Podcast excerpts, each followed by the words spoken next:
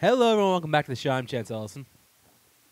I'm Russell Howe. And this is Story by Chance. The show becomes like all things movies, television, news, streaming, all that good stuff. And uh, yeah, this is it. This is the final installment of this year's movie March. It's the last Hunger, Game, Hunger Games movie we'll ever review until the prequel comes out at some point. Uh, this is the Hunger Games Mockingjay Part 2. Oof. What is it about the last uh, installment of these franchises that are rough, man? I don't know. Yeah, We'll, we'll, we'll, I don't know. We'll get there, but it's yeah. both those we're not ending on a we're not ending on a high note. We're more like ending on a Yeah. yeah. Um. So yeah, we have we have a ton of stuff to get again today. First, but first of which though, Russell, we got a big big announcement here on the on the on the channel. We have our first sponsor. Yeah. Um, yeah, I was really, really excited to secure this. Um, I just was a fan of the uh, the whole idea. Um, if if you know our listeners here, it's uh, Love to Get Media. So if you guys go to Love to Meet, uh, it would be loveToGetMedia.com. You guys, uh, the listeners here, if you guys enter your uh, enter the coupon code Notorious, you guys can get ten dollars off a subscription box.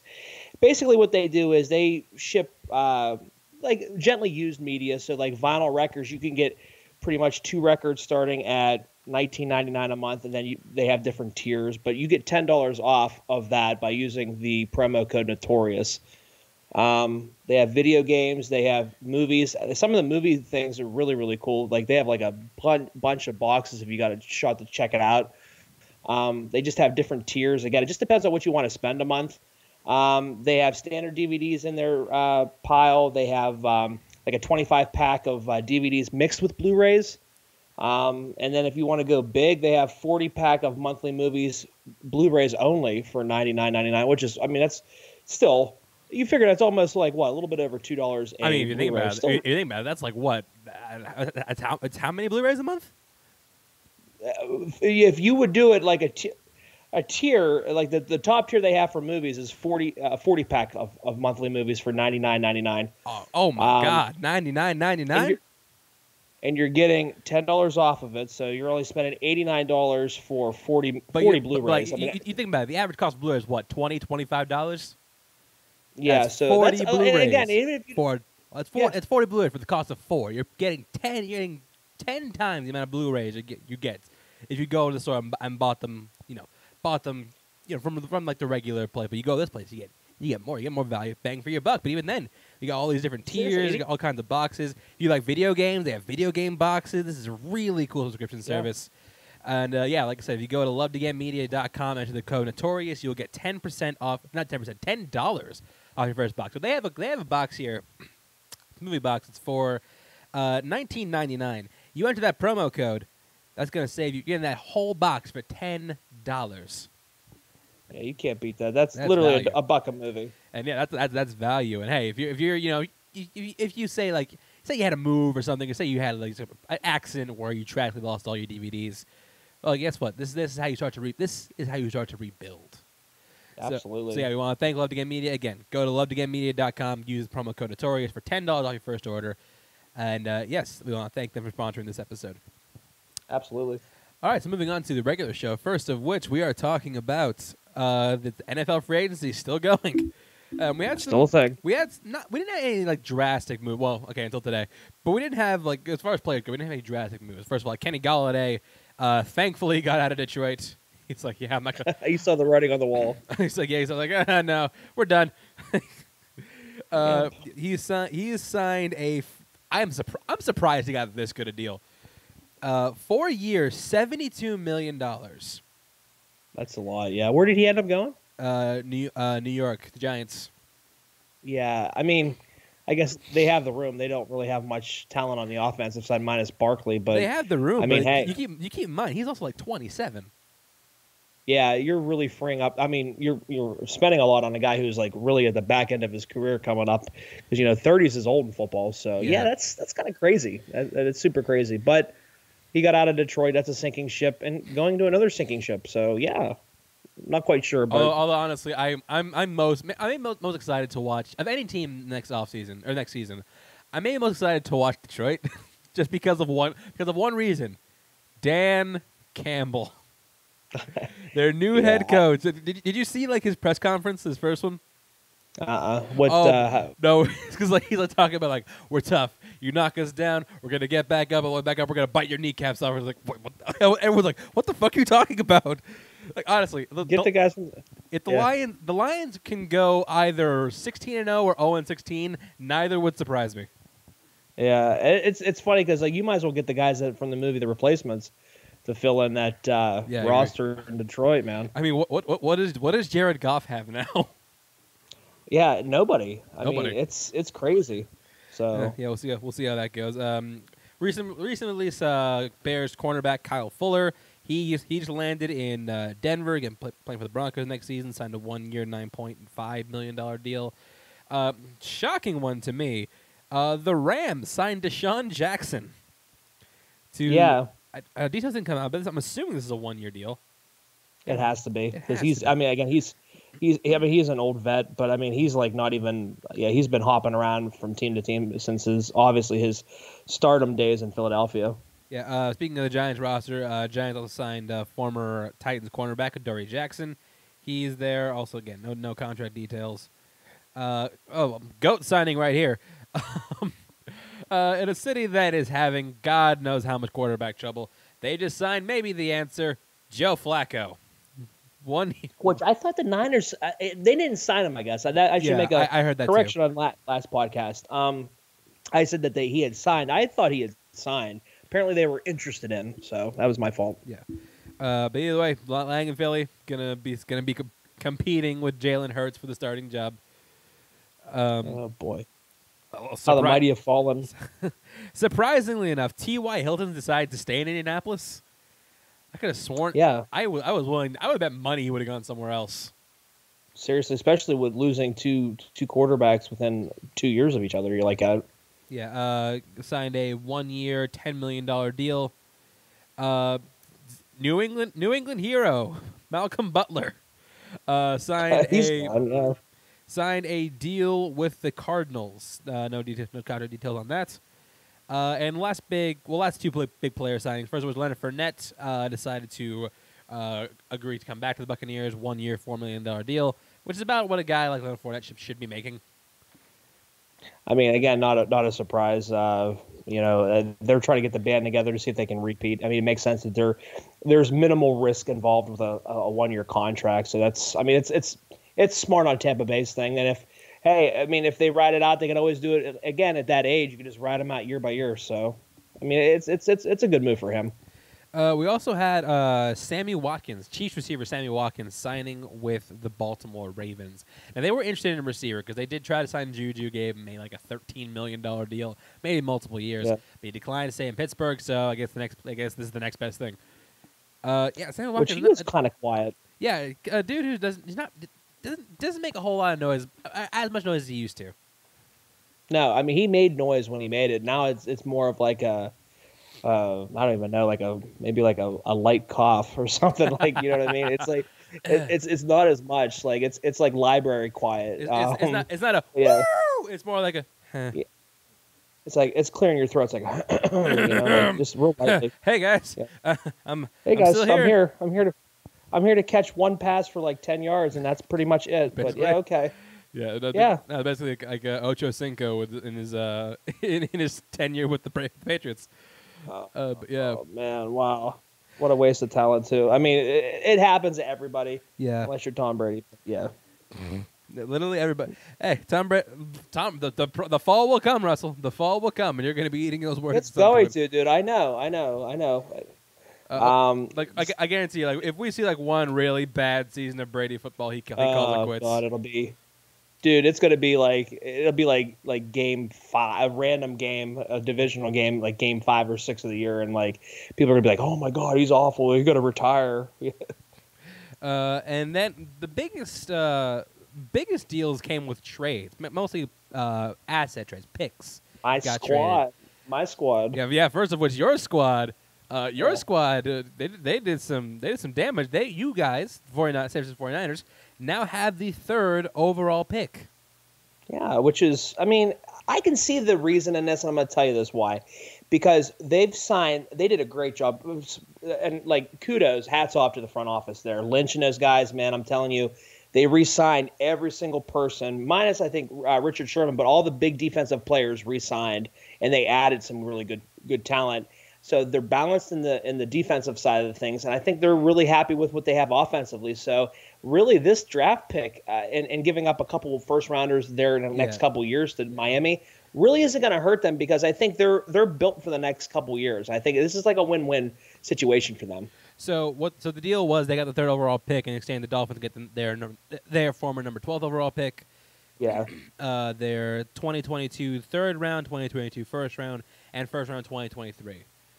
Yeah. So they're mortgaging a bit of a bit of a, like their short term future on this Yeah. number three pick. So it's what makes you wonder like who they're going to take. Like are they going to go for a receiver? Are they going to go for a quarterback? I think honestly, they're going to go quarterback. I think they're going to go with that kid from BYU. Oh, uh, Um, Zach Wilson. Yeah, I just think he's going to be like one of those franchise. Like they see something special. I mean, Shanahan and Lynch must have something uh, conjured up here. But to me, it's like I would love to take uh, Adams from uh, Alabama. Oh, the Devo- oh, one, you know, once in a, oh my god, the once in a lifetime talent, like reminiscence of Jerry Rice, man. I don't know how you can pass up a guy like that. Um, it's going to be interesting to see what happens. Um, and I believe somebody also was like, "Oh, did they make the trade up for maybe for Watson? They're going to have a package with that." I doubt it, just because of the fact of everything that's going on with the allegations now. Like a lot of people are coming out about it. I don't think the Niners want to get their hands dirty with that. I, I really don't. You, you know, I mean, this is going to sound bad, but I mean, the team that's probably best equipped to do that is the Patriots. I mean, Yeah, they, yeah. they're they are no strangers to, bra- to bad press. Or Vegas, Ve- uh, the Raiders Vegas. Always, always welcome. Vegas always welcome troublemakers. You know what I mean? So Yeah. like to me, it, it's it's this situation is really going to hurt Deshaun Watson, and it's a shame that. Uh, you know, a talented quarterback, young talented quarterback who's only a couple years in the league, uh, is is in this situation. So yeah, Yeah, well, it's also just a shame he decided to be. If this is true, again, if it's true, we don't know, know. but if it's true, if it's true, it's also a shame he decided to be a fucking dickhead. So, yeah, because so, I, yeah. I, I like I like Deshaun Watson, I really do. I did too, and I mean, I you know, I really liked like the way that he was really transcending the game. It just it's it's a shame if this does hold up to be true. But uh, you know, people who are are like, "Oh, it was I mean the Dolphins? Dolphins kind of screwed themselves out of a top uh, top ten pick," and then this happens because then they then traded to get the number six overall pick from Philadelphia. So basically, they got the They're number right back at six. They got the number six overall and number 156 overall, which should be like round what, round- round five, round four. Yeah, late. But you know what? Though, chance they've already had like look what they did last year in the first round. They really started stacking up their team. Yeah. Um, and they and they were surprising. They were a surprising hit this year. So to me, it makes sense. There's again, they have they like what they're doing, and plus you have a number six pick, so you you have like your pick of the litter for like a. Uh, you know, a good offensive weapon, which is I, I think they're going to go that route. Obviously, they're going to they're to put uh, you know their uh, trust in Tua, which you know I, I mean I would do too because you you know obviously wasted a draft pick, a high draft pick on that, so you don't want to waste you know you don't want to just come back and draft another quarterback. You know at the Browns, so um, yeah, we'll see what happens. I think they're going to add an offensive stud. Probably. So they had so then add Yeah. the number six, number one fifty six overall. Uh, Eagles get number twelve overall, one twenty three overall, and they gave them a their first from twenty twenty two, which they acquired from the 49ers. So yeah, a lot of a lot of uh, everything comes in full circle. The little interweaving here of uh, draft picks, and yeah, that's crazy. and the Ra- interesting, though. and the Rams still five more years till they get a, a pick in the first round. Dude, boy, they sold the they sold the farm, man. They, they, they're sell, they're selling the farm, they're selling the crops before they're even planted. Uh, And so- they still made the playoffs last year, though. So we'll see what happens with uh, Stafford on board. still made it and still beat a legit team. So Yeah. Uh, so yeah, that's it for uh, NFL free, NFL uh, free agency talk. We now move on to our recurring segment because I just want to talk about this movie. Uh, we're talking about Oh the watch list, God. moving. Uh, you know, we're trying to catch up on movies we missed or just think we just think we watch in general. And we both What a saw delight. a, movie called Minari. This is a movie we talked about a lot when we talked about the Oscar nominations. Got a ton of nominations. I think got like six total.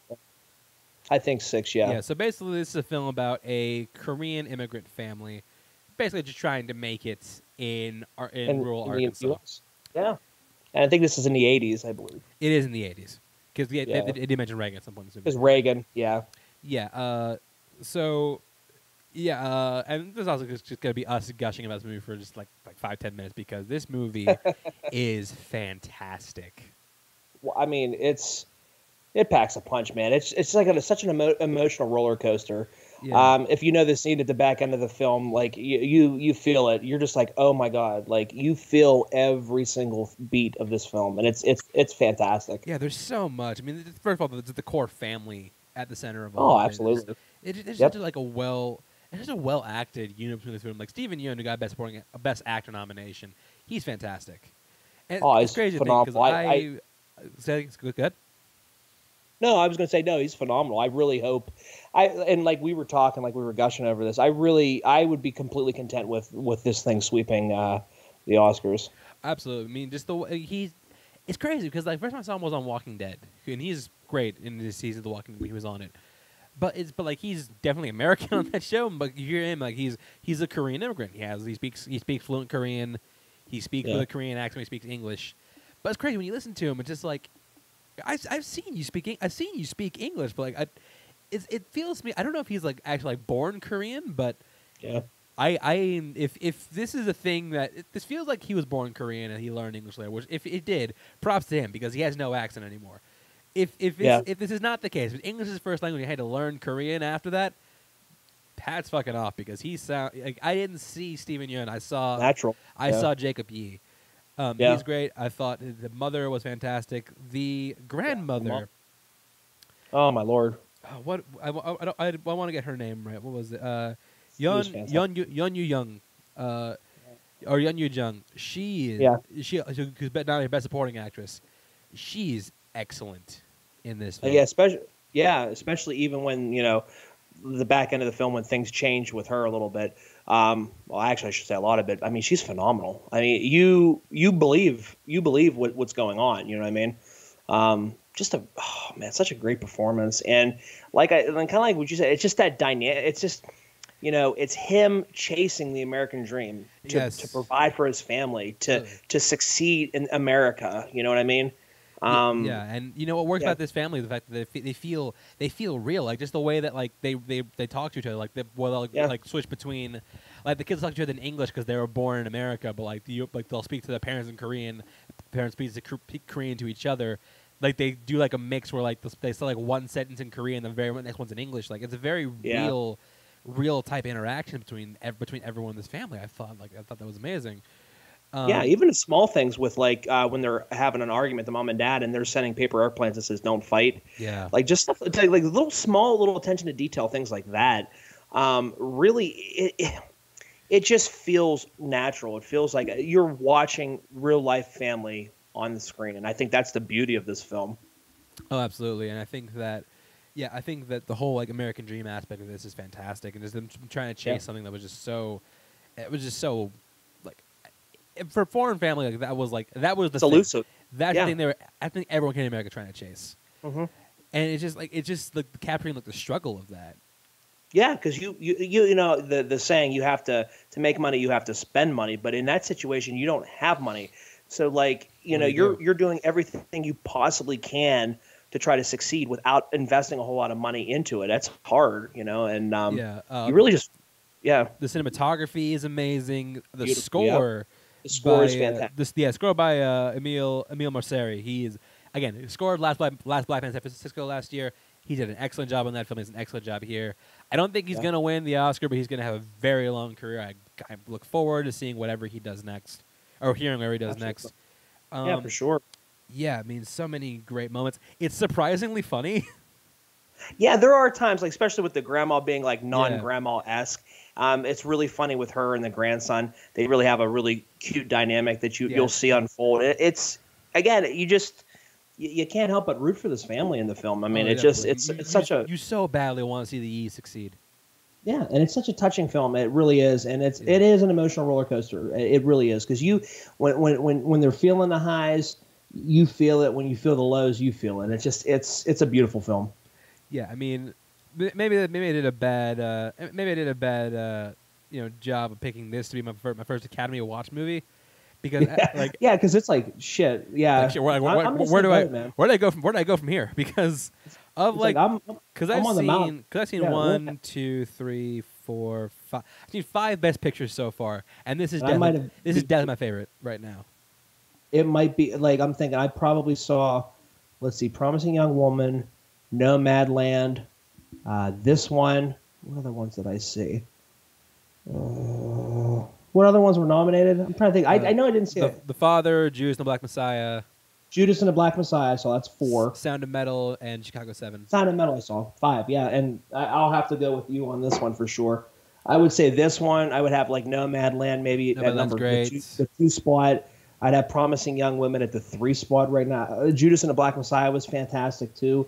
Yeah, so so far it's a really good crop of Best Picture nominees for the year. And I'm excited about the foreign films getting love. You know, that's Oh, yeah. the, that's the big thing. Well, I mean, I'm that's really that, that's another thing. That's another misconception about this film. This movie's not foreign. Let's just say this movie's not it. foreign. Well, well, Which which you is know what I mean. which is funny because it actually did win Best Foreign Language Film at the Golden Globe. Which like watching this, and it's Yeah. like, okay, how? Because I'm pretty sure like thirty to forty percent of this is in English.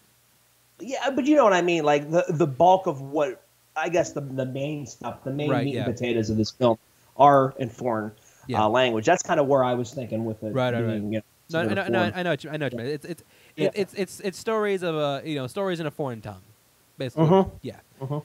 but uh, yeah, no, uh, this is an absolute recommend from both of us. Um, oh yeah, for sure. It's it's playing in theaters right now, to get, getting a lot of traction because of the Oscars. But I think you rent on iTunes for like twenty bucks. That's a, Or re- or rent it or buy it on iTunes for like twenty bucks. I think I, I, I think Yeah, it's I- definitely worth it. Yeah, I primed it for 19 bucks. It was one of those things where it was just my schedule. Really couldn't make it out to the theater. Really, I was I was free at night. I'm like, I'm just gonna watch this. So I had an hour and 45 minutes, two hours free. So I watched. It was fantastic Yeah, uh, I- definitely check out Minari. It's a great, great, great film. for sure. Uh, moving on to our, one of our regular segments. This is trailer talk. Uh, we have two trailers to talk about today. One big one, and not so much. We're gonna go with the not so much one. We're off the bat first. Uh, first one we're talking about is Stowaway. So Stowaway is an is a uh, sci-fi thriller from Netflix. Uh, it's about a crew of a spaceship, uh, potential uh, headed to Mars. They discover an accidental stowaway shortly after takeoff. Uh, you know, they're too far from Earth to turn back, and the resources are going really fast. So the ship, the ship's medical researcher emerges as the only dissenting voice against the group consensus that has already decided in favor of a grim outcome. It's basically like a space disaster. How many times do you see this? Is, So- is the thing? How So many- many yeah. times. Oh my god! Like oh, like the, the you get your infamous uh, saying goodbye, uh, like your your Iron Man scene. You know what I mean? Like you're you're you're out in space in the middle of nowhere, like gravity. It's like how many times? Oh, we just we have four people, but we only have enough oxygen supply for three. Oh boy, what are we gonna do? Yeah, uh, it's directed. It's directed by uh, Joe Penna. Uh, last movie he did was Arctic, which uh, I haven't. I actually have not seen, but I've heard that's pretty good. That's one with Mendelsohn, right? In it? Uh, or no? Yeah, no, not Mendelsohn. Mikkelsen. Uh, Mikkelsen. That's right. Yeah, I actually did. I buy it or did I? I think I bought it, and I just haven't watched it yet. It was one of those ones I really, really, really wanted to watch. Yeah, And it I've, slipped yeah, I've, away from I've heard that one's really good, but I haven't, I haven't checked it out. Yeah. yet. Um, yeah, featuring cast it features Anna Kendrick, Daniel Dae Kim, uh, Toni Collette. But yeah, uh, I think you and I both in agreement. It looks, looks pretty standard sci-fi fare, but Yeah, I mean, it looks it, it looks like you're. I mean, I'm beating a dead horse. It looks like your typical. Uh, we're in space. Oh shit! Something happens, then it's going to jeopardize our you know our lives if we don't get this corrected. I mean, you've seen it before. We we obviously made a couple. You know, you, you got your gravity. You have like what Alien. You have. I mean, like it's just you so ma- many you, different. You, you, ma- you Martians. Yeah, I mean, you have it. So it's like, eh, I yeah, yeah. I'll, I'll probably end up watching it. It looks okay. Yeah, I mean, definitely it looks pretty. Looks pretty kind of interesting. And again, Arctic's supposed to be really good. I haven't seen it, so I can't comment on it. But uh, if this dude's a good filmmaker, I'll definitely, I'll definitely give it time of day. For Uh, sure. So yeah, uh, this is set for a Netflix release uh, on April twenty second, twenty twenty one. But the big one comes and one that actually dropped today. I, I It did drop today. Yeah, I would have scrapped this whole segment if this trailer didn't drop because I can like what else are we gonna talk about? Um, we are talking about the first trailer for the Suicide Squad, and yes, the So- the is very important. So this is the follow up to the 2016 film Suicide Squad. Uh, David Ayer, thankfully, has not returned to direct this one. We got the uh, the guy who tried to emulate for the first one, uh, Mr. James Gunn, getting behind the camera. And uh, yeah, uh, so the fir- the Suicide Squad basically is just, is just a uh, crew of supervillains or just regular villains who Amanda Waller recruits try and go and do tasks that they deem too dangerous and send like you know good people into. That way, if they die, like if they die, they die. It's a, not really a big loss. Uh, so Yeah. in this one, they're going into. Uh, in this one, the squad is going into uh, South American island Corto Maltese, trying to destroy this Nazi-era prison lab, wh- which held political prisoners and conduct experiments on them. Uh, returning cast members include Margot Robbie, Joel Kinnaman, uh, Jai Courtney, and uh, Viola Davis. That, that, that's it for returning cast, isn't it? That's everyone else is new. Yeah. Uh, new new additions to the cast include Idris Elba, John Cena, uh, Peter Capaldi, David Dastmalchian, Michael Rooker, Alice Braga, Sean Gunn, Flula Borg, Nathan Fillion, uh, among other among other people. Um, so uh, yeah, we, this is the one that I was definitely curious about because like, like I was really looking forward to the first Suicide Squad. I Oh, I, I was yeah. just, I think the concept of it is great. I was really excited to see it. I watched. I was there opening night, Russell. I was there opening night. I was there. I think. Yeah. I, oh, did I see it opening night? I think I seen it in the afternoon. Yeah, I and think it was opening. And I was yeah. like, "Holy fuck, this is bad. This Yeah, is really was- bad." it- yeah, we've yeah, it's it's not very good. It's it's the weakest of the DC. Oh, by- EU, by, far. sure. One of the biggest, By one of the shot. comic movies I've ever seen. Like it's uh, that movie Yeah, awful. sure. It's it's it's really yeah, it's really not very good. But you know, I, I I had hope hearing that because the premise is still there. So I think I had hope for their sequel. Heard James Gunn was doing. I'm like, okay, yeah, we can do this. Then I saw this trailer, and this three minutes is better than the entirety of that first Yeah. movie. This movie Yep. looks awesome. Yeah, it does. It really does. Uh, I, I'm sold by the shark. I, I love the shark. I think that's The great. shark, shark, Uh, by the way, voiced by Sylvester Stallone. which completely steal. I think it's completely going to steal the movie. I'm I'm I'm oh, looking forward. Hundred percent, yeah. Yeah. But uh, yeah, I mean, I think it looks great. I think the action looks like gritty, like gritty. I think, Yeah. I think the the jokes are funny. Like Joel Kinnaman got a few laughs out of me in this trailer, which is Yeah. surprising to me. Uh, I really like what Idris Elba looks like he's doing uh, Yeah. as the character of Bloodsport. Who, by the way, in this movie he's going to be in prison for. It's funny. His character Bloodsport first appeared in a Superman comic, and the whole thing was he shot Superman with a, with a kryptonite bullet. That's why he's in prison in in this one. Oh, cool. That's cool. Yeah, so I think I, I, I like that kind of com- comic tie-in. I think John Cena looks really funny as Peacemaker. Mm-hmm. I think that I think that's a I think that's a really good casting. Uh, Polka Dot Man, I think that's uh, I love I love that, that you know he just picked all those like weird ass characters to kind of uh to who kind of felt this Ross. I'm gonna pick up like random obscure characters. Although one thing I don't know if you noticed this, my biggest my biggest like reaction watching this trailer was, "Holy fuck! They still make Pibb." Yeah, I saw. Yeah, what? Yeah, yeah. I I kind of was like, yeah. I'm like, uh, yeah. Uh, who drinks that shit? yeah, but you know what? What do you think of the trailer for the Suicide Squad?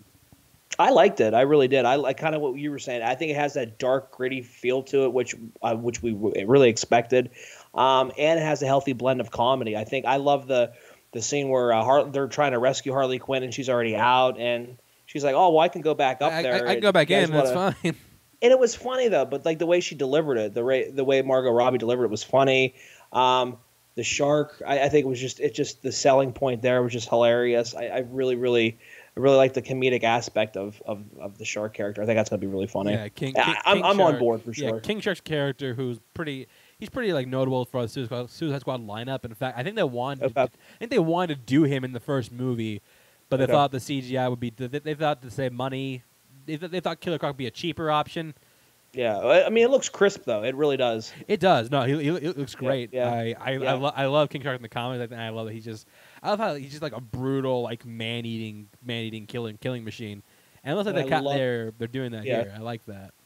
And I love it's voiced by Sly. I think that's great. Yeah, a voice by Sly. I'm I'm glad it's not Taika Waititi. Not that I don't not, not that I don't love Taika, but I feel like if you have Yeah. like, a big CG guy voiced by Taika Waititi, you're It's gonna be like commonplace. Yeah, you're uh, you're automatically gonna draw comparisons to Korg, and I think that's a bad idea. Yeah. And Korg, who I just I absolutely love to death. Oh, I, Like, yeah, I, I love I love Korg, but I want, I want King Shark to be his own thing, and Sylvester absolutely. Stallone, Sylvester Stallone being King Shark, I think is I think is a great pick. Yeah, it- I'm, I'm like I said, I'm really looking forward to this one. Like, and kind of what you were saying. Um, yeah, that three minute trailer is better than the whole entire two hours of uh, the Suicide Squad for sure. Oh my god, yeah, I, I loved that trailer. I think this movie looks fantastic, and you know I hope this does well because I would love to see us get a sequel. If this is good, I, w- I would want to see it get a sequel. That way we can bring Will Smith back, get him back for Suicide Squad three, Yeah. make it maybe a Suicide Squad because we're going. I don't know. Maybe maybe they're gonna release the Ayer cut. Oh Jesus, no! Don't don't start don't start with me. uh, but yeah, this is set for a uh, set for a theatrical and day and date release on HBO Max on August 6, 2021. I will definitely be going to see this in the theater. Absolutely. Yeah, uh, definitely looking forward to this a ton. It looks like a ton of fun. Looks looks super. It looks like gritty, gory. It's just, it, it just looks great. I, I'm I'm super excited for what it looks like he's doing with this.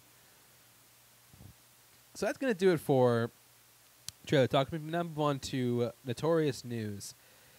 Uh, and again, we gotta start off with uh, saluting those we've lost. We've lost two giants in the world of acting uh, this week within a few days of each other. Actually, which is fucking crazy. Uh, first, we lost Mr. Uh, George Segal. So George Segal was uh, he was an actor who was he had such a long, illustrious career that it's just hard to sum up like how how great of an actor he was just in a few words. So I'm gonna hit you with some of the things he's done uh, in his career. So uh, he was in the original Who was in the original Who's of Virginia Woolf. Uh, he was currently on The Goldbergs, The Cable Guy. Um, see, so so many. Look up his credits. He is fucking insane. He's an Oscar nominee, Everyone- Emmy winner, uh, Yeah. King Rat, Ship of Fools, California Split for The Boys, Flirting with Disaster, uh, and he and he was one of the first American film actors to rise to a leading to to be a leading man while keeping his Jewish surname because his Jewish heritage was very important to him. Yeah. So it's it's kind of crazy that he can make that kind of the kind of impact. Like he was big on TV. He was in Just Yeah. Shoot Me, the David Spade show from the no not David David Spade. Oh, David Spade was on that show.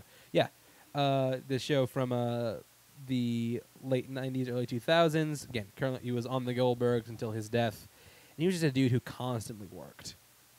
Uh, he was funny. He was a terrific actor, and I think that he's someone who I, I I think he's someone who people really underappreciated, and hopefully this will get him get more work looked at, more, or more of his work looked at because he has, like I said, he has such a long body of work. The other Oh, yeah, one that passed away, is that good? No, uh, for sure. Yeah, a huge body of work, and some of these, and, and some of these um, television series were over hundred plus episodes. You look at, uh, Yeah. you know, the Just Shoot Me. He was in 149 episodes, and like, and, and this is crazy with this one because it seems like such a new show. The Goldbergs, 177 episodes he was in. So that's uh, quite a quite a span of, of work. Yeah, no, he, he was he was working from literally like, this, like the 50s and 60s until now. Yeah. Uh, someone else who was working from the 60s till now, and this this this one hurt me in particular. Uh, we lost Jessica Walter. Uh, Jessica Walter, you recognize from a lot of stuff. M- most people probably recognize her as either Lucille Bluth from Arrested Development or Mallory Archer, voice of Mallory Archer from Archer. Um, yeah, uh, again, someone who didn't didn't get a lot of notoriety, but really should have because she was is an ex- she was an excellent actor. Uh, she Yeah. was she was uh, the main she was the main uh, actress in Play Misty for Me, Clint Eastwood's first movie. Fantastic in that in that film. Um, er, it- it's it's really t- but she, it's really her TV work that got her uh, notice. Uh, for me, she's always going to be Lucille Bluth from Arrested Development, who, like, she was one of TV's worst moms, but I loved her because she was so funny. Like, she'll have she'll, like so many of her lines, which like, like here's some money, go see a Star Wars. I, d- I don't understand the question, I won't respond to it. She just had like such an air like such an air about her that it was unmatched by almost any actor on that show. She was hilarious. I loved her, and I loved her as Lucille Bluth. And fun fact: this act, this is actress is the person my mother is named after. She was named after Jessica Walter.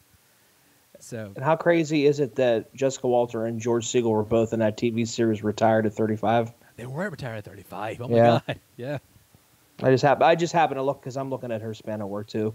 Um, I just and that's the one that popped out. Like they they had, uh, you know, obviously that in common. But yeah, kind of the same thing, man. Like just you know, constantly working in any single thing that you could do. Like, you know, 20 episodes here, uh, 100, 100 and some episodes of uh, Archer, 119. You know what I mean? Like constantly work. 84 episodes of Arrested Development. Like it's just crazy to do that, and on top of it, make time to be in films too. You know what I mean? It's it's it's really just shows you the longevity of of of, of their work. You know? Also, one more. I can't believe we didn't talk about this last week, but uh, another person we lost was uh, Yaphet Kotto. Yaphet Kotto passed, which is fucking crazy because I was literally watching Alien like an hour before he died, or an hour before we found out he died. Uh, yeah, Yaphet he was uh, Parker and Alien, the one black crew member. Uh, but th- the dude had dude had a great career as well. Like again, uh, Alien, he was a Bond villain. He was the villain in Live and Let Die. Um, Midnight Run, Running Man, Blue Collar. Then you look at his TV work. He was in uh, uh, he mostly known for Homicide: Life on the Streets.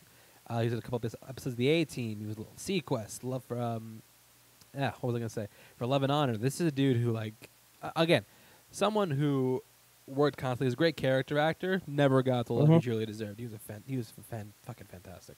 Oh, that's right. He was in Freddy. Freddy's Dead: The Final Nightmare. He played was in Doc. Dead: Final Nightmare. That's right. Okay. Yeah, uh, Okay. pup, puppet puppet masters. Uh, so so much, so many. Jeez. really yeah, that's good crazy. episodes. Yeah. Uh, again, Yaphet Kotto, great great actor, underappreciated. Uh, we are sad to see you go, sir. All right, so moving on to the regular uh, movie news. First of which, uh, got this is a really quick, so I'm gonna get this out of the way. Uh, we talked a few weeks ago, maybe a couple months. I, forget- I forgot how long ago this was. Uh, about the Resident Evil reboots. It's in full swing. Is currently set to be released later this year, and we do have a title. It's going to be called Resident Evil: Welcome to Raccoon City. Uh, this sounds a little theme park ride-ish, but Yeah. Step right up. I mean it's it's a step up from the last sequel. I'll tell you that because I'll, I'll remember this one. yeah, I I lost it after man, kind of like the Hunger Games. I kind of lost it after like what three, three or four maybe. Uh, Yeah. There's I, I, I couldn't even tell you. Uh, yeah, some, this is from uh, uh, 47 Meters Down director Johannes Roberts. Creatures of Cat has the cast features Kaya Scodelario, Robbie Amell, Hannah John Kamen, Tom Hopper, and Neal McDonough, among others. Uh, currently set for release is September 3rd, 2021. So they pumped this out quick. Yeah, really Uh, fast. Basically, it's going to be set in 1988 and will divulge the secrets of the Spencer Mansion in Raccoon City, and basically be serve as an origin story for the first and second games. So Okay. yeah, we kind of had the first. It's, it's kind of crazy to think, but like the Resident Evil, most people know those. Movies, most people know that franchise from the movies, and the movies Yeah. are really aren't anything like the games. No, because I remember, and this is talking back with the original PlayStation. I remember I bought Resident Evil Two, and I remember how scary, like how scary that game was, man, with the creatures crawling up on a ceiling and stuff like that. And uh, the one scene, like you could see the creature's tongue coming out. Like, I mean, again, at the time, PlayStation had really, I mean, at the time, you look at it now, it's like, oh, like the graphics were so like phenomenal on it on a disc like that. You know what I mean? Yeah. Uh, but yeah, definitely, I definitely more in. A, you're definitely more in the mood playing the game as opposed to watching the movie. That's for sure. Yeah, but also like you know, this, this is one of they're trying to go back to the horror roots of the game, which is what the game is Yeah. series of. Which it's kind of weird because it started as it started out as a it started as a horror game, horror game series. Yeah, Then the Yeah. movies then the movies got popular. They became, they became action games. action. Yep. and then they, they, if they kind of found their footing again, they, they became horror games again. Then last one they did is, is supposed to be pretty good. I haven't played it yet, but I've heard re- I've heard really great things about it. Uh, I forgot I forgot what it's called. I should I really should get the name of it, but yeah, I mean, and look, the Resident Evil franchise, it kind of let's, let's, let's, not let's not miss words. It went off it went off pretty fast. Pe- people people sure. were so over. People got to be so so over those games. Well, that I think it had to do with you know with them throwing all the movies out too. You know what I mean? I think Yeah. they wanted to try to.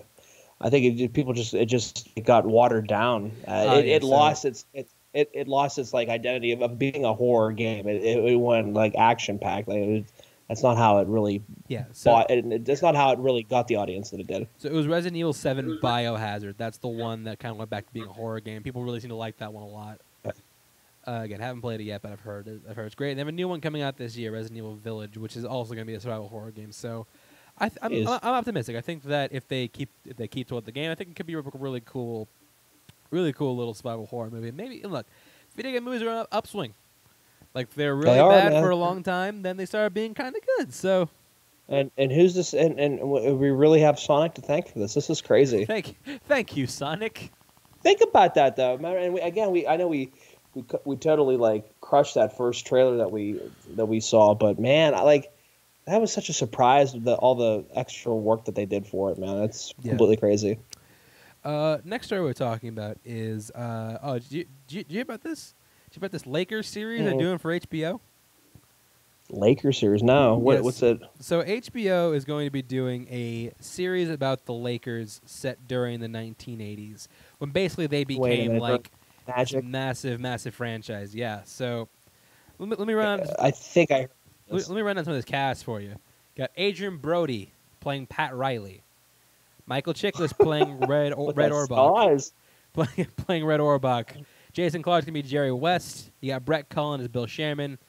Uh, you got John C. Reilly as Jerry Buss, Sally Field as Jesse Buss, his mother. Um, you Okay. have Bo Burnham recently announced is going to be playing Larry Bird. I saw that. I did see that. Jason Segel's going to be playing Paul Westhead. Uh, like we said, Kareem Abdul- Kareem Abdul-Jabbar is going to make an appearance in the series. Uh, someone's going to be playing him. Magic Johnson's going to be making an appearance. Uh, yeah, so so many, and this is going to be a limited series for HBO. Again, Donald Sterling's going to be Donald Sterling, of course, going to be a big part of this. But uh, you know, he, the actor I'm not really familiar with is Kirk Boble. I don't really recognize him, but Yeah. yeah, I mean, uh, I'm not sure. I'm not sure how big you are on basketball, but oh well, yeah, no, you, you're you're a basketball fan because you I don't know what's the Last Dance. Yeah, yeah, yeah, yeah. Decent enough. I mean, I got out of it more now, and even Right. more so now because my team's Orlando, and they just traded away their like two best Oh. players, I'm sorry. Gordon Vooch. Yeah. Yeah. No, like I, again, I I was a fan of the Jordan era. Like I, I liked the Bulls just like everybody else did. Then I kind of got off of like the. I just didn't like the cockiness and like the you know I, just I kind of fell off, and then I started to like Orlando. Um, right when they went, right when Shaq came out, and I remember the year that they Orlando beat. Um, it was the year that uh, Jordan had come back, and they beat the Bulls to go. Um, but I've been on board with Orlando ever since, and they're just oh man, that couple championship runs that they that they did have, they got swept by uh, Houston, I think in '95, and then the one that we just had in 09, I think we lost to the Lakers four four one, I think. But um, outside of that, though, I've kind of fallen out of it just because of the fact things are changing so quickly in, in in basketball now. It's a lot different, and on top of it, like now you always have that thing, the big three, and you just have like franchises buying titles, and it's a lot different than how, and obviously, and I, I you probably can agree, just watching the basketball gameplay from the '80s. I mean, just seeing it, um, it's a lot different than it was. Absolutely. But either way, I'm, Yeah. I'm, I'm intrigued to see this show because I like seeing like the behind the scenes of I sports am, and yeah. like why why it is that you know how it is that franchises come to prominence the way they do, especially the, especially the Lakers because they were like they weren't like a super well known franchise, but they became hot shit in the '80s, and I carried on in the '90s when they got Kobe Bryant. Yeah, I mean, and they and, and again, you love that rivalry between the Lakers and the Celtics. You always hear about, obviously, you know, Larry and, and, and, Magic Johnson, and then you have like, you know, you have the Kevin McHale and Kareem Abdul-Jabbar. They had Robert Parish. You had James Worthy. I mean, you had so many notable Hall of Fame basketball players that played for both both sides of the ball. I mean, even in like even coming up in the Kobe era with you know Kevin uh, Garnett and Paul Pierce and uh, Ray Allen, and then you know like, with with Kobe and Paul Gasol, like they th- again they made basketball fun again to have those rivalries like that. That's what made basketball huge. That was like uh, Chicago Bulls and the Pistons. Like you you you you wanted to watch two teams that just hated each other play, and uh, this will be fun to watch that for sure. Yeah, uh, no world when this is when this is uh, gonna gonna be coming out. Um, let's see. I wonder who's behind this. I know Adam McKay is producing this. I've been down through his banner, and he's gonna be directing one of the episodes as well. Uh, but yeah, no one major. Uh, no, Surprised Peter Berg is that Peter Berg likes that kind of stuff. he does. I'm surprised he's not behind. I'm surprised Pierre Berg hasn't made more sports things. Honestly, I'm telling you, yeah, because like when he does it, it's great. I mean, I think you and I, you know, obviously huge fans of Berg's sports work, but uh, yeah, I don't know. I wish he would tackle more uh, more sports stuff. Yeah, speak. Uh, yeah, speaking of uh, athletic, um, athletic, um, you know, mini series. Uh, for the longest time, there was there was a Martin Scorsese directed Mike Tyson biopic that was in the works, starring Jamie. Foxx. Mhm. Uh, it there was some recent movement on this, but not in the way you expect. So it was in development for the longest time, but now they've decided to just forego the film route and make this a limited series. Scorsese is still going to be on; he's going to produce, going to executive produce it, but stepping in the director's chair is one Mister Anton Fuqua, going to be Mhm. doing this show. Uh, no word on where it's landing yet, but um, yeah, uh, Jamie Foxx playing Iron Mike is an interesting casting. I think that look, had this been like twenty or like 10, 20 years ago, I'd be Yeah. fine because like if you look like you look at like his Iron Mike era, he was in his what like twenties, thirties. Yeah, and it was funny because I, I I've mentioned that before that impression he did it on Booty Call, and Mike Tyson impression he did on Booty Call movie that he was in. Um, th- I thought that was kind of funny how that went full circle. But yeah, kind of what you said. I think we're like past the, you know, past the the the, the time frame here Now, for him. granted, I will say Danny Fox is fifty three. He doesn't look it. He does not look fifty three. Oh no, he's in phenomenal. He's like Tom Cruise. They're both in phenomenal shape for being in their fifties. You know what I mean? And even I'll even throw Pitt in there because I think Pitt's in his fifties Pitt too. look Pitt looks great. Kev, uh, Yeah. Uh, Keanu Reeves, that's another guy who just. Connor Reeves is in his fifties. Yeah, Aged really Cruise. Yeah. But uh, yeah, I mean, it's gonna be interesting to see him like try and play like this younger, like, a much younger Mike Tyson. I think he can do it. I think he Yeah. can definitely do it because Jamie Foxx is a great actor. But oh yeah. I don't know. Do you, do you think that do you think that he should you know maybe take a ste- take a supporting role, take a step back as a producer? Do you think is, you think it's time for him for this role's past? Should he go, should he give it to someone else? What do, you, what do you think Foxx should do in this case? I mean, if it was a passion so long ago, kind of what you said, like 20 years ago, that would have been a great idea. But now, you know, the age is just going against them. I, I don't know. I, I, it just depends on what you get, man. I don't know. I, I'd rather have somebody else younger come up and do it, but I, don't know. I don't know who. So yeah, I'm just kind of conflicted with that because I love uh, Iron Mike, big fan. Um, I don't know. I just just I just want them to put out a good product in the end. You know. Yeah, I mean, we'll see if this ever, you know, we'll see, we'll see what happens with this one, or what after the series, because we, again, we don't even know if this land, where this is landing. I would assume Yeah. it's going to land streaming somewhere. Most likely, HBO. HBO seems likely. Netflix seems likely. He's working Just with it- he's working with uh, Apple TV Plus on his next movie, so maybe that maybe there. I'm just thinking because HBO used to do a lot, a lot, a lot of boxing, like They used to when do- back in I, the day, I want to I want to say they did the Michael Jai White Tyson, if I'm not mistaken. What's that? I want to say that because there was a biopic about Mike Tyson a- starring Michael Jai White. Oh no, no, no! I'm thinking of, the, of I remember the documentary I watched called Tyson. Right, but I'm pretty sure. But he had Yeah. a movie. He had a, he had a, he had a movie about Tyson. I'm pretty sure that was I was also on HBO. I wouldn't be surprised. Like I said, back in the It heyday, was on remember, HBO. Yeah, I remember, like back in the day, I remember when like, you know, boxing was actually boxing. Like, I mean, it was. uh, It's it's never going to reach that type of uh, popularity again. I don't think ever because you just had a lot of you know you had Holyfield, you had Lennox Lewis, you had Tyson, you had Riddick Bowe. You know, uh, you had to you know just it was huge. It was so big, and now it's like. I think it's just because I'm I'm out of it, maybe that I, I don't I, I don't Well, follow the, it. The, the sport of boxing is a fucking joke now. Oh, it's changed, man. It's completely changed. Like the the the only thing that was really keeping them afloat, I think, was Pacquiao and and, uh, and Mayweather. I think that those were the only two names really that sustained the last maybe 10, 10 years plus, maybe. I, I would say. Yeah, I mean, you have Canelo, you have Triple G. Mhm. Uh, yeah, it's kind of hard to think. Of, it's, it's hard for me to think of just like boxers, like big boxers. Like even, yeah, even back in the day, Julio Cesar Chavez. I remember he Yeah, was Chavez. fantastic. He was he was fantastic. Um, uh, I'm trying to think who else.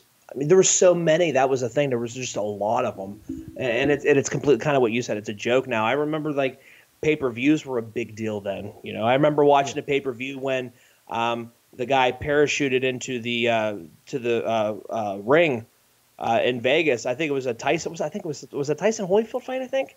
I don't remember. yeah, but I if it was, that's hilarious.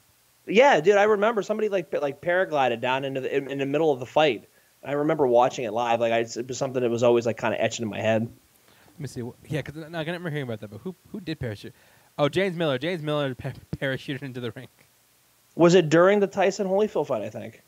Okay, so no, I'm so saying- it, it wasn't. It wasn't a boxer. He so he wasn't a boxer. He was just some rando who just like parachuted Yeah. into the end of the fight. I, I told you. Yeah, was it during that fight? It was that fight. Yeah.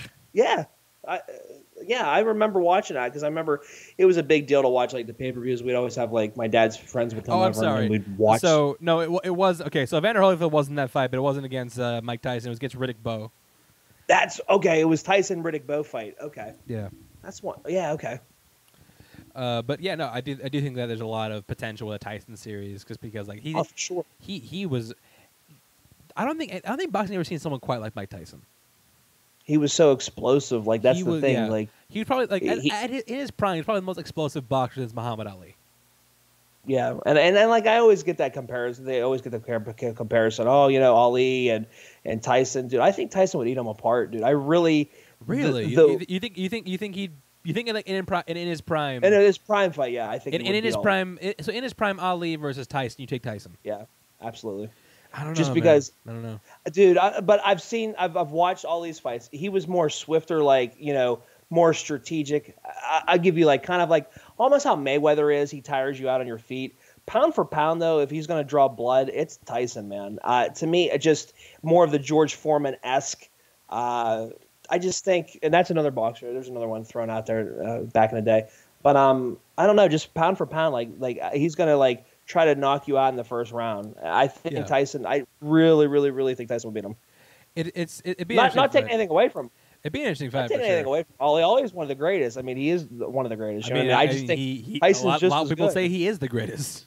Yeah, and and Tyson, I think is just as good. I think a lot of the things that kind of overshadowed him was obviously the back end of it with you know uh, with the Holyfield fight and stuff like that, kind of losing, uh, kind of just like losing it thereafter. You know, with the whole ear, the biting the ear, and then really never gaining it back. Um, you know, when he lost his trainer and stuff like that. I think that that really had a huge part to play because he was more like a father figure to him. Um, I- but his career never re- rebounded after that. Like after that Holyfield fight, then losing to Lennox Lewis, and then just losing like that. That that was uh, that was unlike a Mike Tyson that we saw making that run in the '80s and early '90s. It was just it's just yeah. Yes, we'll definitely see where that series lands. Again, I would count Sure. this to be somewhere like like you know, streaming prime, but we'll see. We've, we've been wrong before. Quibi, this is, this is their big comeback. uh, next piece we're talking about, we talked last time about how Steven Spielberg is going to make a movie about his own childhood. Cast Michelle Williams as, as his mom. Cast keeps getting, keeps getting more stacked because they just ca- he just cast his uncle. Uh, uh, it's going to be played by Mr. Seth Rogen. Uh, he's going to be playing his someone who he described as his favorite uncle. So probably someone who left a big impact on him. Um, it, a big impact on him as as you know a youth. Mhm. So you know Seth Rogen's career has been an interesting one. Did you hear that on YouTube? They have an hour. It's an hour and now of Seth Rogen laughing. I'm, sure, I'm sure that exists, but no, yeah, I mean, Dude. like he was a dude who tried to push himself as a funny man for a long time. He gained a lot of really great comedies, but it seems like in recent years he's been trying to do, you know, trying to More touch his, his dramatic chops. And I do like that because you know he was, Yeah, he was for really great in Steve Jobs. At least played Steve Yeah. Wozniak. Um, he was supposed to be in the Trial of Chicago Seven. He's going to play Jerry Rubin. Uh, that that fell through. I'm not sure why. I don't know what happened, but yeah, no, he's Yeah. a dude who was. I've always thought if just I've always thought just real talent, whether like being Oh, com- absolutely. comedic or not. And you know, this is something that is him working with Spielberg. I think is a great. uh, Oh yeah, because that's going to pull that out. That's going to pull that talent that he already has out of him. So I, I think it's a it's a perfect match. yeah. So, uh, yeah. I mean, I, you already said, but yeah. What, what do you think of, of uh, Spielberg? Be, uh, Spielberg directing Mr. Seth Rogen in his next movie. Yeah, I'm down. Absolutely, I think it's a good pick. I mean, like I said, you know, it, Seth Rogen has really been trying to do the more of the serious stuff now, but I think it's a perfect match, and I think that Spielberg really pulled out even more for uh, for Seth. So I yeah, I, I can see why he chose him for it. Yeah. Again, uh, no when it's going to be released. I would assume sometime, probably in the next like year or two, because Spielberg's not getting any younger. He's got to work. No, no. got to do something. But uh, yeah. So next piece we were talking about is uh, Disney actually had some well, a lot of things happen with Disney recently. First of which they had some date shifts. Uh, first of all, Black Widow has moved again. They tried to stand firm, uh, but you, the, you, you know what? Fine. Uh, we we can see because not only did they push Black Widow again, moved Uh-huh. out of that uh, May slots and put it in uh, July, set for a July release. But they have called it. It's now no longer going going to theaters. It will also be going to Disney Plus on the same day. Again, Huh. for a thirty dollars surcharge, which I mean I, I'd gladly pay because I mean I'm gonna go to the I theater mean, I would anyways. say, I'm gonna go to the theater anyways, but I'll pay that for people who want to see it on my account. oh yeah, yeah, yeah. I'll I'll see it in the theater. Um, also, be- uh, but yeah. Cruella as well, also uh, going from strictly theater to day and date release. That will also come with a thirty dollars surcharge. Surcharge. The interesting one though, Luca. Luca is now going exclusively to Disney Plus with That's no crazy. charge. With no charge. Yeah, that's that's really crazy. It's super generous of Disney to do that. I mean, yeah, it's generous, crazy. yeah, but like, what? What It's did, stupid on what did Pixar do to you? yeah. Because this is now Yeah, this is now know, man. twice. This is now twice they've done this one of their movies. Yeah, I don't know, man. I think uh, little head scratching moment there, but uh, It's kind of I mean, because I'm sure people people will gladly pay. I'd gladly pay thirty bucks for Luca. oh, absolutely. I mean, Pixar. Yeah, why not? What I don't want this to lead to, and the reason I the reason I think that paying for it is so important because I think that it's important to show that you support that these like big swings they're taking. You know, like, Yeah, I mean, like I talked yeah. about it. With, I talked about it with Soul, how like you know they were they weren't doing a thirty dollars surcharge for, it, which as well it's cool. They'll get more eyes on the movie. I think that I don't want this to, and I, I don't. I think it could happen. I don't want this to be an excuse of like, oh, we tried this once, it didn't make a whole lot of money, so we're just not not gonna do anything like this any, anymore. Because I think where Pixar Yeah. excels is when they try these new unconventional things. Absolutely. Because look at Coco. I mean, like when when theaters were you know back to normal. You know what I mean? Inside Out. You know, like it, they they make the money. So yeah, I hope this doesn't like really set you know precedent of seeing this more common. Like I just actually speaking of spending money on it, I just bought it on uh, uh, in Steelbook uh, of Soul, of Soul. Oh, nice. Um, so, eh, you know, kind of what any way you can try to support. You know, eh, these are just weird times. I mean, regardless, I was going to own it anyway. But I think kind of what you said. You know, it, it shows that you know you're committed to, you know, paying that type of money. Like we would be paying that at the theater. You know what I mean? We would be paying to go see it in the theater. So I'm really hoping, and especially now with the things like kind of on the mend here, I think we're starting to see like theaters open up and stuff like that. I really hope that it really you know, we get to that point where like box offices really surge because of because of the people being uh, out of the loop for so long. You know what I mean? Oh, for sure. In addition to that, they also shift some, some other things around. Uh, like I said, Black Widow moving down to July 9th, 2021. Free Guy, which keeps, which seems to keep moving because they cannot stay to a release date, now set for an August 13th, 2021 release. Uh, Shang-Chi, uh, formerly May 21st. Shang-Chi and Legend of the Ten Ring, which is now set, which uh, Black Widow took over their day, July 9th, now moves to, to September 3rd of 2021. Uh, the Kingsman, formerly of August, formerly in August uh, 20th, 2021, now moved to December 22nd, 2021. Deep Water, the uh, new, um, I think it's I think it's Tom McCarthy. It is Tom McCarthy, or is it Adrian Lyne? No, that's Stillwater. Uh, Deep Water, the uh, it's, a, it's a new Matt Damon drama, uh, set for a January 14th, 2022 release, formerly on August 13th. And uh, Death on the Nile, moving again. Um, I want to see that movie. It looks so good. Yeah, uh, s- originally set for a release of Nove- of like November, December of last year. Yeah. Now uh, has a release date of February 11th, 2022. Jeez. Yeah, Crazy. It's kind of it's kind of crazy, honestly. That it, it- we're still dealing with the fallout of this. Seriously, like even look at Bond. Uh, Bond's been struggling with that for a while. Yeah, it's yeah, it's just it's it's just bizarre, man. Because it's, it, it, I mean, we're, again, we're, we're we're in the tail stretch right now. We're getting Mhm. we're getting we're all getting vaccinated. I got I got my appointment this Monday. Whoop whoop. Um, but uh, yeah, no, we'll definitely see how things things sh- the paradigm shifts when things go back to normal and like we can all just do Yeah. things. Man, it's, it's gonna be weird to like look back at this time. Like, hey, remember we spent an entire year indoors. Dude, but we'll vague, we'll remember and be like, you know what? Never again. Let's like never have to do this again. You know what I mean? all right, great. That was nice for you. Let's never do any of this again. Yeah, let's never drink that much alcohol again. You know, the bad hangover the day after. Let, let, let, let's let's, year. let's never eat any bats again. yeah, let's. What, what have we learned here? Okay. Uh, Disney also announced some other things. Uh, announced some other things recently. First of which is they're doing a they're doing a National Treasure TV show. Uh, Nicolas Cage is not going. Well, okay, he might come back, but he's not going to be the lead because the lead is going to be. I haven't said anybody, but it's going to be a Hispanic woman. Because she, I, I, I always find that to be like a cliche announcement. like, not only are we rebooting, we're rebooting something with a woman of color. That seems like to be like the go, the go to thing. It's like Yeah. no, they're rebooting. It's gonna be woman of color. She's like, okay, cool, but to the, that's just it, it's what- it's what every reboot announces. Honestly, it's, just- it's just it's Yeah. just like tired at this point. But you know, National Treasure, uh, series for Disney Plus. Do you think that's something that works as long form? That's I don't know. It's been a while since I've watched both of them, but I enjoyed both of them. Um, I don't know. That, that's the same thing about. We can say the same thing about. Well, it actually makes sense. So the Mighty Ducks, like, because I I think they just dropped that. I I, I heard. Yeah, I saw. that that that just came out today. Yeah, I mean, I I don't know. Like, I, I don't know if that. I'm sure you could do it. I'm sure you, you, you probably could. I I don't see why it wouldn't be effective. Yeah, I mean, it'd be it'd be it'd be interesting to see like what like, would it be like mystery of the week? Would it be that's like what I'm an, saying. An, like, an overarching mystery? like one of those like Carmen Sandiego like things, Yeah, like, with like. I, I think you know I mean? think you could do it. Like I think that No, you absolutely could. It's just how I don't know.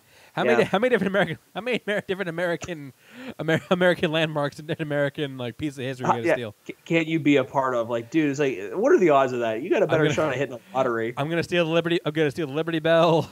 Yeah, I'm, I'm gonna I'm gonna take off the torch from the Statue of Liberty. It's like what? It's like come on, man. Like I'm gonna on. I'm gonna take three bricks from the Washington monuments. Like what? Why? I'm gonna I'm gonna take the tip top of the the pyramid because I can. Like I'm like uh, okay, sure, I'm gonna take Abe Lincoln's left nut. What? Uh, okay. Why don't you just take his top hat? No, he doesn't have a top hat. Never mind. Never mind. Yeah. Uh, but yeah, National Treasure TV show. Uh, yeah, in the works. If you're a big fan of that of that uh, movie or that movie series, which I know a lot of people are, this this, this, this should do it for you. Uh, next piece we're talking about, also in Disney, is uh, Disenchanted. Uh, it's got some returning cast members, mainly in uh, Idina Menzel and James Marsden, both reprising their roles from the first film. Uh, is Patrick Dempsey back? I imagine he'd have to be, right? Yeah, I mean, what else is he doing? Like he's been riding that uh, Grey's Anatomy forever.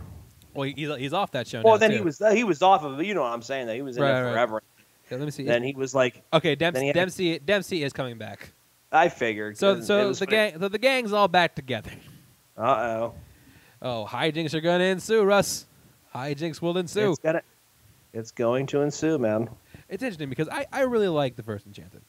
I did too, and it, I can't believe it's as old as it is. It, 2007, man. Yeah, that's jeez. Yeah, I mean it's it's, cra- it's crazy. That's crazy. Yeah. absolutely. But no, yeah, I do think that uh, there's room for a gr- room for experiment with the you know the world of Enchanted. Just you know fairy Yeah. tale things coming into the real world. I like all these actors for the most part. Um, so and this is something they want to do. I'm, I'm, I'm down for. it. I think that could be fun. Sure. Yeah. I, I mean, we've seen worse, so you know we, we can always we can always do better. So yeah. Uh, next piece you're talking about it. Well, we have some DC news coming up. First of which is it's actually it's all castings actually. First of which is the Flash. Uh, it was announced a couple weeks back that Billy Crudup would not be coming back for the Flash movie. Yeah, I saw that. That was kind of kind of off putting. yeah, which I mean, it kind of sucks because I'm not the biggest fan of Billy Crudup. I think I think he's fine. I think he's a good actor, but yeah, Yeah, yeah. I mean, he's good enough. yeah, Yeah. he's good. But but I, I you know I did like the scenes he had in uh, Zack Snyder's Justice League where they did put a lot of his I stuff. did. I did. I did too. It was again, and that's why I, I liked a lot more of the explanation of these characters. Again, well, we'll we'll we'll get into that. We'll, we'll have a whole whole day about that one day. But uh, I do like the replacements because first of which they did announce that. Well, first of all, they did cast Nora Allen. Uh, that's going to be played by. Let me find the actress's name. Uh, going to be played by uh, Maribel Ver- Verdu, who played uh, Mercedes in Pan's Labyrinth. She's- that's right. She's, she's, oh, she's, wow. she's gonna be playing. Uh, she's be playing Nora Allen, Barry's mom. Henry Allen, though, I think this is a great cast because in it because out with Billy Crudup, in with Office Space's own Ron Livingston. Which I I'm I'm a, I'm such a fan of him. I always liked him in in whatever he did. I thought he was such an underrated actor. Absolutely. Um, uh, just just good. You know, what I mean, just solid. I liked him in. Um, he was in The Good Girl, I think, with Jennifer Aniston. I think you're right. I believe.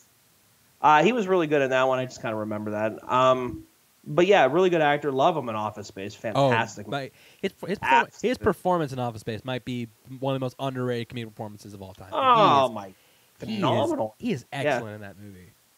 And Up yeah, to my judge again. an actor, an actor who I've always, an actor who I've always, uh, always liked seeing. Yeah, for sure. things. Yeah, I like seeing him get a big movie like this. Honestly. yeah, for sure. To get him in there, like, because like he he was in such like small little projects after like Office Space, and like I said, The Good Girl, he just randomly appeared in. He'll randomly appear in things, and then it's like that's it. That's all you get. It's it's kind of a shame, but yeah, hopefully this gets him some more some more work. But yeah, uh, also this is a great casting right here. Uh, Shazam 2, Fu- Shazam Fury of the Gods has found its villain. No, it is not Sinbad, but something that's maybe better, if not definitely better. Uh, we have Dame Helen Mirren. coming into the fold. Uh, so Helen Mirren is going to be playing. Let me see, let me see. Who is she playing? Uh, she's playing the goddess. I, I I don't remember her name because it's not someone like from like directly from the comics. Yeah. Let me let me see. Uh, uh, Hespera, which I saw, and I was like, "Who the hell is this?" Okay, so she's, she's gonna be playing the daughter of Atlas, which Atlas is Okay. one of the gods that Billy gets his powers from. He got the stamina of Atlas. Yeah. Uh, so, yeah, apparently that. Oh, apparently, um, apparently Rachel Zegler, the girl from West Side Story, is going to be in this also, and Wow. her they're going to play sisters who, uh, are gonna I guess it's going to be like the bad guys who Shazam fight, which is weird because like spoiler for Shazam, the the final the finale or like the post credit scene of that movie hints that the next film is going to be Mister Mind, like a weird like genetically intelligent worm, which I'm just like okay, well, where's the worm? Yeah. uh, re- regardless, though, I love Helen Mirren.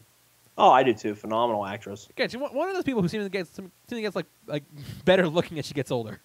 Oh man, she's gorgeous. Like I think she's gorgeous for her age, man. she I is, really absolutely. do. I mean, uh, she and but she's so sexy, like for her age. It's crazy how, yeah, kind of what you said. Like she's what? uh, She's gonna be what in her seventies, isn't she? I think you're right. Oh, She gotta yeah, be in her se- 70s. 75. 75. She looks phenomenal. Honest to God, she looks phenomenal though. Uh, she, but she's still sexy at seventy five. Um, it, it, it's it's crazy, but yeah, I, I love anything she does. But I like that she's picking now to kind of like stretch her, like you know, take take some take some more fun, some more genre stuff. You know, because she's she's in the Fast and Furious franchise now. Yeah. Uh, she's doing these. Uh, It's or- funny because I didn't realize till like later on. Like, do you remember? Do you ever see the movie Teaching Mrs. Tingle? uh, yeah. She was Mrs. Tingle. I had no idea. Like, Oh, it was one know? of those ones where you go back and watch it, and you're like, "Holy shit!" You know what I mean? Just when you like, because you didn't like when I saw it in the theater when I went and saw them. Like, I didn't know who Helen Mirren was, you know. But it's like funny, like when you go back and you see the people that you recognize in film. Right. Yeah, Uh, yeah. No, I think that Helen Mirren's great casting for this. Um, for sure. excited to see what she does in a superhero movie. Yeah. Something I'm even more excited for, though. Uh, we uh, again, when DC Fandom dropped, it was announced that they're going to do JSA. So Doctor Fate was going to be a uh, Doctor Fate was going to be a, a big role in the movie. Well, they have now cast their actor. Doctor Fate will be played by James Bond actor Pierce Brosnan. Nice. Uh, yeah, I think that this is a great casting. So just let, me explain Doctor Fate to you if, you if you're not familiar. So Doctor Fate basically is he's not really a person. Like he's not really one person. So what Okay. happens is there's this artifact called the Helmet of Fate. It's endowed with like this like massive power, where like anyone who can put it on is like instantly like incredibly powerful. Prob- Okay. Problem is though the helmet is basically like possessed with like the spirit of a god, and Okay. he and once you put it on, you might not be able to take it off. So it's basically Okay. like, it's basically like you're surrendering your body to this to this thing. Yeah. And yeah, you need someone with you, know, you need someone with some real gravitas to do this. I think Pierce Brosnan is a great choice. Yeah. No, I I'm I'm excited. I'm looking forward to that. Yeah, again, I'm Doctor. Again, while I think the movie is still kind of unnecessary, uh, I'm excited for all these new additions. Like again, also as well as Aldis Hodge as Hawkman. I think is a great is great casting. Excited to see what he does. Um, but yeah, again, I, as much as I think it's unnecessary, I do think that they're putting a lot of characters that I've always wanted to see in movies. So yeah, definitely excited to see that. Uh, last story we're talking about today is uh, there was a new video, speaking of video game movies, uh, there was one announced uh, a couple, actually not lo- not long ago, might, might have been today or yesterday, doesn't matter. Oh, so it basically announced that Chad Stahelski is going to be directing a feature-length film version of the game Ghost of Tsushima, which is actually a game. I'm playing right now. Okay. So basically, what this is is in this game you play as this guy named Jin Sakai. Uh, Jin Sakai is a, is a samurai warrior from the island of Tsushima. One day the Mongols come in like, "Hey, we're gonna wreck your shit." All the samurai try and fight back, but they're basically like all wiped out, except for Jin, who is for Jin and his uncle. The, the Mongols take his uncle hostage, so it's basically him trying going around Tsushima trying to you know uh, fend off the Mongols, uh, reclaim his island, and save his uncle Okay. which I think is a gr- which I think is a great premise for a movie. It's a great premise for a game. I'm, I'm really enjoying the game so far. The game is fantastic. Um, but yeah, I do think that this is an, this is one that I think that probably work better in, in a long form series. But I think you I think you could do this as a movie. I don't think this is impossible yeah, to I adapt mean- this movie. Yeah, I mean, by the the sounds of it, how you're talking about it, I mean, yeah, I can see that. If you just focus it up to like the, if you just like focus it up to like the story of him trying to like save his uncle and save the island along with that, you could do that. I mean, we've seen tons of westerns that, that do that all the time. Yeah, So I think it's not. I don't. I don't think it's like out of the question for this to be work as a, as a film adaptation. Chad Stahelski though is, in, is interesting behind this because I I like that. Again, we don't know when this will happen because he's busy doing John Wick's four through seventy. But uh, I think that when he gets out, he's gonna have a lot of eyes on. If, if he keeps it up, if the John Wick movies are still like as quality as they've been so far, Mhm. he's someone who's going to have a lot of work. Like he still wants to do the Highlander reboot, which I think is a great idea. Uh, he still wants to. Uh, he's got this. I'm sure he's got some other stuff on, on the project. But yeah, I'm, I'm interested to see where Chad Stahelski go. Do you think he'll have a successful career outside of John Wick? I mean, that's always the big question. Can can you establish it? I mean, if, with a talent like that, I mean, it's, it's kind of up and down. You know, it's kind of like a, you know what I mean. You don't know what you're going to get. It's it's it's it's tough. But I mean, I, I think with his body of work now, I don't see why he couldn't transfer that into something else. You know what I mean, and being successful in it. You know. Yeah, so I'm I'm I'm ex- I'm excited for this premise, and mostly because he's someone who really respects like martial arts and kung fu. So he's not so he know he you know he's gonna like put a lot of work into these fight scenes. Yeah. So like regardless, the fight scenes are gonna be off the chain. So Oh, for sure. definitely looking forward to that. And that's the last of our news stories. We now move on to the main event, the movie of the week. This is the Hunger Games Mockingjay. Oh, one more time. Right, also Mock Yeah. Ing Yeah. J Yeah. Part Two. Yeah. Happy 100th uh, episode too. Happy 100th! Yay! we, we did it. We, got- finally did it. We got to 100. We we got it. We're triple digits now. We're legit. Woo! oh, but yeah, so yeah, so uh the Hunger Games. So again, this these were this one, like we said, after the first one, uh, they brought on Francis Lawrence, who would finish out the series. The last three, though, were shot basically back to back. There's probably like a break between three and four, or Yeah. between uh, sorry, between two, between t- two, three, and four. These are shot basically all back to back, and this is it's funny, it's at a time where, again, they tried to do the thing that Harry Potter and Twilight had a great success doing, which is split the Yeah. last book into two movies.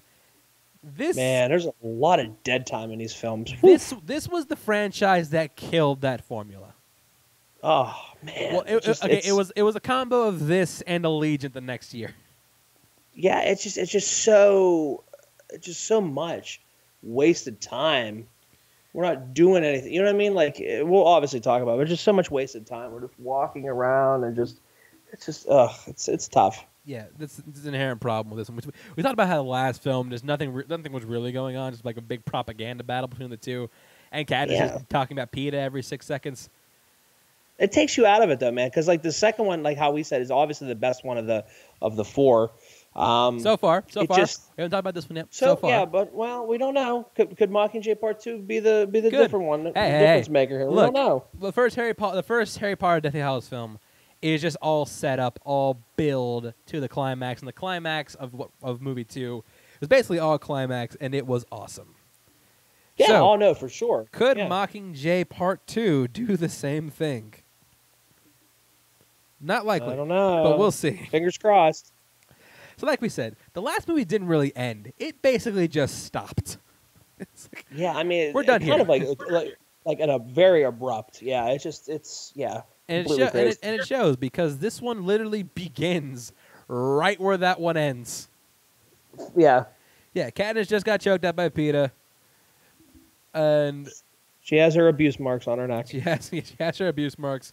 And Yep. you know, I will say, for films of this franchise, Peeta finally gets a chance to shine in this one. Josh Hutcherson, who I've always thought was a good actor, he's a, he's a, he's a talented dude. This is the one Yeah. where he kind of gets to stretch his acting muscles. A little bit more because I think the character's a lot different. I, Yeah. He's like he's he's wrestling with, you know, obviously you know being different and you know going back to being himself. So yeah, I I, I I'll agree with that. So yeah, in case you forgot, because the movie doesn't because the movie doesn't bother to explain it for you. Uh, Peeta, basically what happened to Peeta is he was tortured with Tracker Jacker Venom. to basically like evoke negative feelings whenever he sees Katniss, which is why Yeah. the first time he saw her, he tried to kill her. Yeah. Uh, the same thing's happening. She's still like everything he felt for Katniss in the first couple movies gone, Yep. no longer here. That's where they should have played somebody I used to know. You didn't have to cut me off. uh, but yeah, so uh, this is basically the fi- the final days. This is, they're trying to like you know finish like mounting their assault on the Capitol. So they're gonna they're gonna storm the Capitol. Yeah, Something I that mean- will have no negative connotations in the future. because the the movie last one was the longest running time, and we haven't done it yet though. But we're gonna get it done here, hopefully, right? Yeah, but honestly, the, f- the first like hour of this, that's for bulk of this, for like two thirds of this film, it's the same shit from the last one. I literally wrote down the first bit of action. Literally comes in about an hour and fifteen minutes into this movie. Yeah. Well, first of all, Gale in this film is starting to be an asshole Yeah, because he's he's, some to. because he is someone Yeah. who like let's let's face it, he like didn't have very much character development in the beginning, but he kind of got what he was about. Someone who's like support Katniss endlessly. Here, Yeah. he's gone complete turncoat. He's one of like we're gonna do whatever it takes for the revolution because they're going to go and try and get District Two on their side. Yeah, I think it's almost like he knows he's in the friend zone, so he's acting like an asshole. Yeah. So basically, the whole idea they're gonna like bomb these mountains hmm and then try and like cause a cave, not cause a cave in, but like co- like. ca- like trap bomb, them. Almost, bomb these yeah. mountains so they have to try and exit through this like one exit. It's like like bottleneck them. Yeah, trick bottleneck them into try to like actually tra- like trapping them without. Yeah, a lot of work. Yeah. So, anyways, uh, they get all the people out of District Two, District Two, and then like one of them has a gun, and like drop it. They, they, they don't. They don't. He doesn't drop it. They've for some reason let Katniss get to within like two feet of him. Yeah, yeah, and, and like okay, so the one guy pulls out the gun, and they would think that nobody else had a gun on him. Like I, I don't get it. He was the only one out of the group that had a gun. Yeah. He. I guess. That I guess he was the only. yeah. Well, he wasn't. But No, that's the thing though. That's the- what I'm the- saying. The thirteen guys didn't bother to check. Yeah, like uh, you have guards literally right there. Like how did how did that like completely escape them? I, I don't know. Yeah, but like, he's like, give me one reason I shouldn't shoot you. It's like, I can't. And he goes on this, like whole long spiel. I, the whole time I'm imagining like his finger slips. Just like Yeah, it's like oh my god, this is Up. so boring. movie I'm over. so bored. Like, God, You haven't given me a definitive answer why. My uh, I'm bored. but, that, but, but, but then she gets shot anyways. Yeah, which is like, why don't you just have that guy shoot her and do away with that whole talk? Literally, you could you did, you did the same thing. Yeah, I mean, the same thing. I mean, realistically, you don't need to explain like, you know, why you need to be like you why already you need to, why you need to be united? Yeah. Like like we, we Why you know. need to be like- we, we yeah. know we know. We've been here for three get movies. We know. We know, yeah. You're you're against what Snow, do, you know, Like, what he like pretty much. It's strange. Yeah. It's strange. These like these last couple movies, especially, they like they they, they somehow they they, they, eh, they somehow explain too much and not enough at the same time. Yeah, It's kind of infuriating. while still managing to throw in a lot of dead time in there too, which is hats off. I mean, that's oh, it's, the it's talent, I guess. uh we, we then we then we then cut to uh, President Santa Dick, aka uh, President Snellford Donald Sutherland. We get to see his poisoning in action. He basically, poisoned the guy. Who, what did he do again? I have no idea. I know his name's Anton uh, Antonius. Antonius. No, I, I, I don't because he didn't. Okay, because what the way I got it was they were toasting to uh, Katniss's death. death? but she didn't die. yeah, but she didn't die. So what? So that's his fault? Yep. Like I don't. He- that's he- what he- I was thinking. He might have been the one to come up with the idea of, hey, send a mal- send a malnourished assassin after her. Uh, That's what I didn't understand. I'm like, okay, so you're toasting. You're doing what Snow wants you to do because he's like talking about it. And it's like, ah. then you poison him. I'm like, yeah. I, I was kind of scratching my head like that with same same boat as you, I guess. Speaking of which, I remember in the last movie how Peter was seemingly the only thing Cat could talk about. Well, Yeah. that's every character in this movie now. Yeah, Because, seriously. like, seriously, the way people talk in this film, you would think Peter is the most important person in this franchise, which I guess he kind of is. I mean, but he's not as important as obviously the Mockingjay. He shouldn't Like, be. He no, not be. I mean, like Katniss is the most important person in this in this franchise. I mean, obviously, but yeah, it's like Peter like walks on water apparently uh, to guess. these other people. Man, I did, I just I don't know. the way they talk about him, you'd think Peter was the Mockingjay the whole time. Seriously, like the way they really like constantly like so worried about him. It's like, dude, he's not like uh, okay. Like I don't know. Yeah. But anyways, uh, we continue on. We have uh, Katniss' first scene with Peter since he got back, or since he's trying to choke her out. Uh, basically, just trying to figure out. Like, so we find out that like he had a bunch of false memories about Katniss. Yeah, because they kind of like brainwashed him. Uh, we'll find out later. Like, kind of just brainwashed him into to you know thinking things Which- that really weren't true. Which now I think about it, why don't they do this to all the winners? That's the only that would make total sense though. Like, because then you really then then it's kind of hard Yeah. to Would, decipher would, what's this real and what. Yeah. wouldn't this prevent this exact situation if you just brainwashed all the winners after they won? Then you wouldn't have to worry about a, a revolt. Yeah, Yeah. I mean, yeah, I mean, it, it completely would make sense. You would think that that would be the way that they would do it. It doesn't matter. Uh, we get we have a wedding out of nowhere because yeah, this movie's not long enough. yeah, it's like, oh, Finnick has to get married. But- okay. Which, which at that point could be like dead. Yep. Oh, you're lining something up later. I bet. Just- you got you, Just start just start riding your will now, buddy. You don't got you long just- left. you know, oh yeah, you're in for a world of hurt, man. I'm telling you. Yeah. They then go to district. What what which one is this? This one? This three? Oh my God, did they go? To th- Wait, oh, the one that they go to. The one where Gwen, the one where Gwendoline Christie runs the thing. Oh, they're going to um two, isn't it? No, no, no. Two two was the one where the guy held the gun to Katniss. Two's what? Okay, wait a minute. So they go back. Oh my lord. Yeah, no. This, here, also, here's an inherent problem. All these districts look the same. That's the thing. There's no like obviously like they tell you. Obviously we know you know Katniss obviously is from 12. 12's been destroyed. We we know that. Like we, Two's we know we know what we know what they import. Like we know like you know twelve is coal mining. There's one that does like two- lumber. Yeah, There's like one that does two we know like steel. the capital has like their stronghold there, like their main. Yeah, so we know that, but like outside of like kind of what you said, like we three to three to eleven, we couldn't tell you what the hell makes one unique over the other. There's so much going. You know what I mean? Yeah, all- there's not enough explanation. there, yeah, there's, there's not enough distinction within these districts for us to tell them apart without like knowing what we're looking at. Yeah, like you know Hoth, you know Naboo, you know Endor, you know Tatooine, you know like Exactly. you know that. You have no idea what the hell's going on in these in these like no, you don't. Like they, they just Yeah. they stick you in like these like bland, like ruined environments. You can't tell where it- you are. it- it's like it, it looks so like run down. Like every single every single thing's the same. Yeah. Well, basic, so basically, what happens is uh, they go to this one district run by Gwendoline Christie, who has they have they get this hollow map of the capital. But what this is is the pres the president set up these pods all around the city. What they are, they're just death death traps all around the city in case somebody tries to go in and like Like- wreck his shit. Which I kind of compared it to me. I just thought they were just like landmines, but apparently they can manifest and do They- different things. They can so, these, yeah. these landmines are like magic. They can do anything. First of all It's which, like the mystery Mario box that you hit. Yeah, so they're gonna be doing they're gonna be filming propos and doing it at the same time.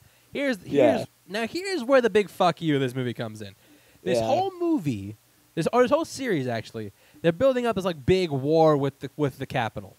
Yeah, Where is that war? It happens off Mm. screen.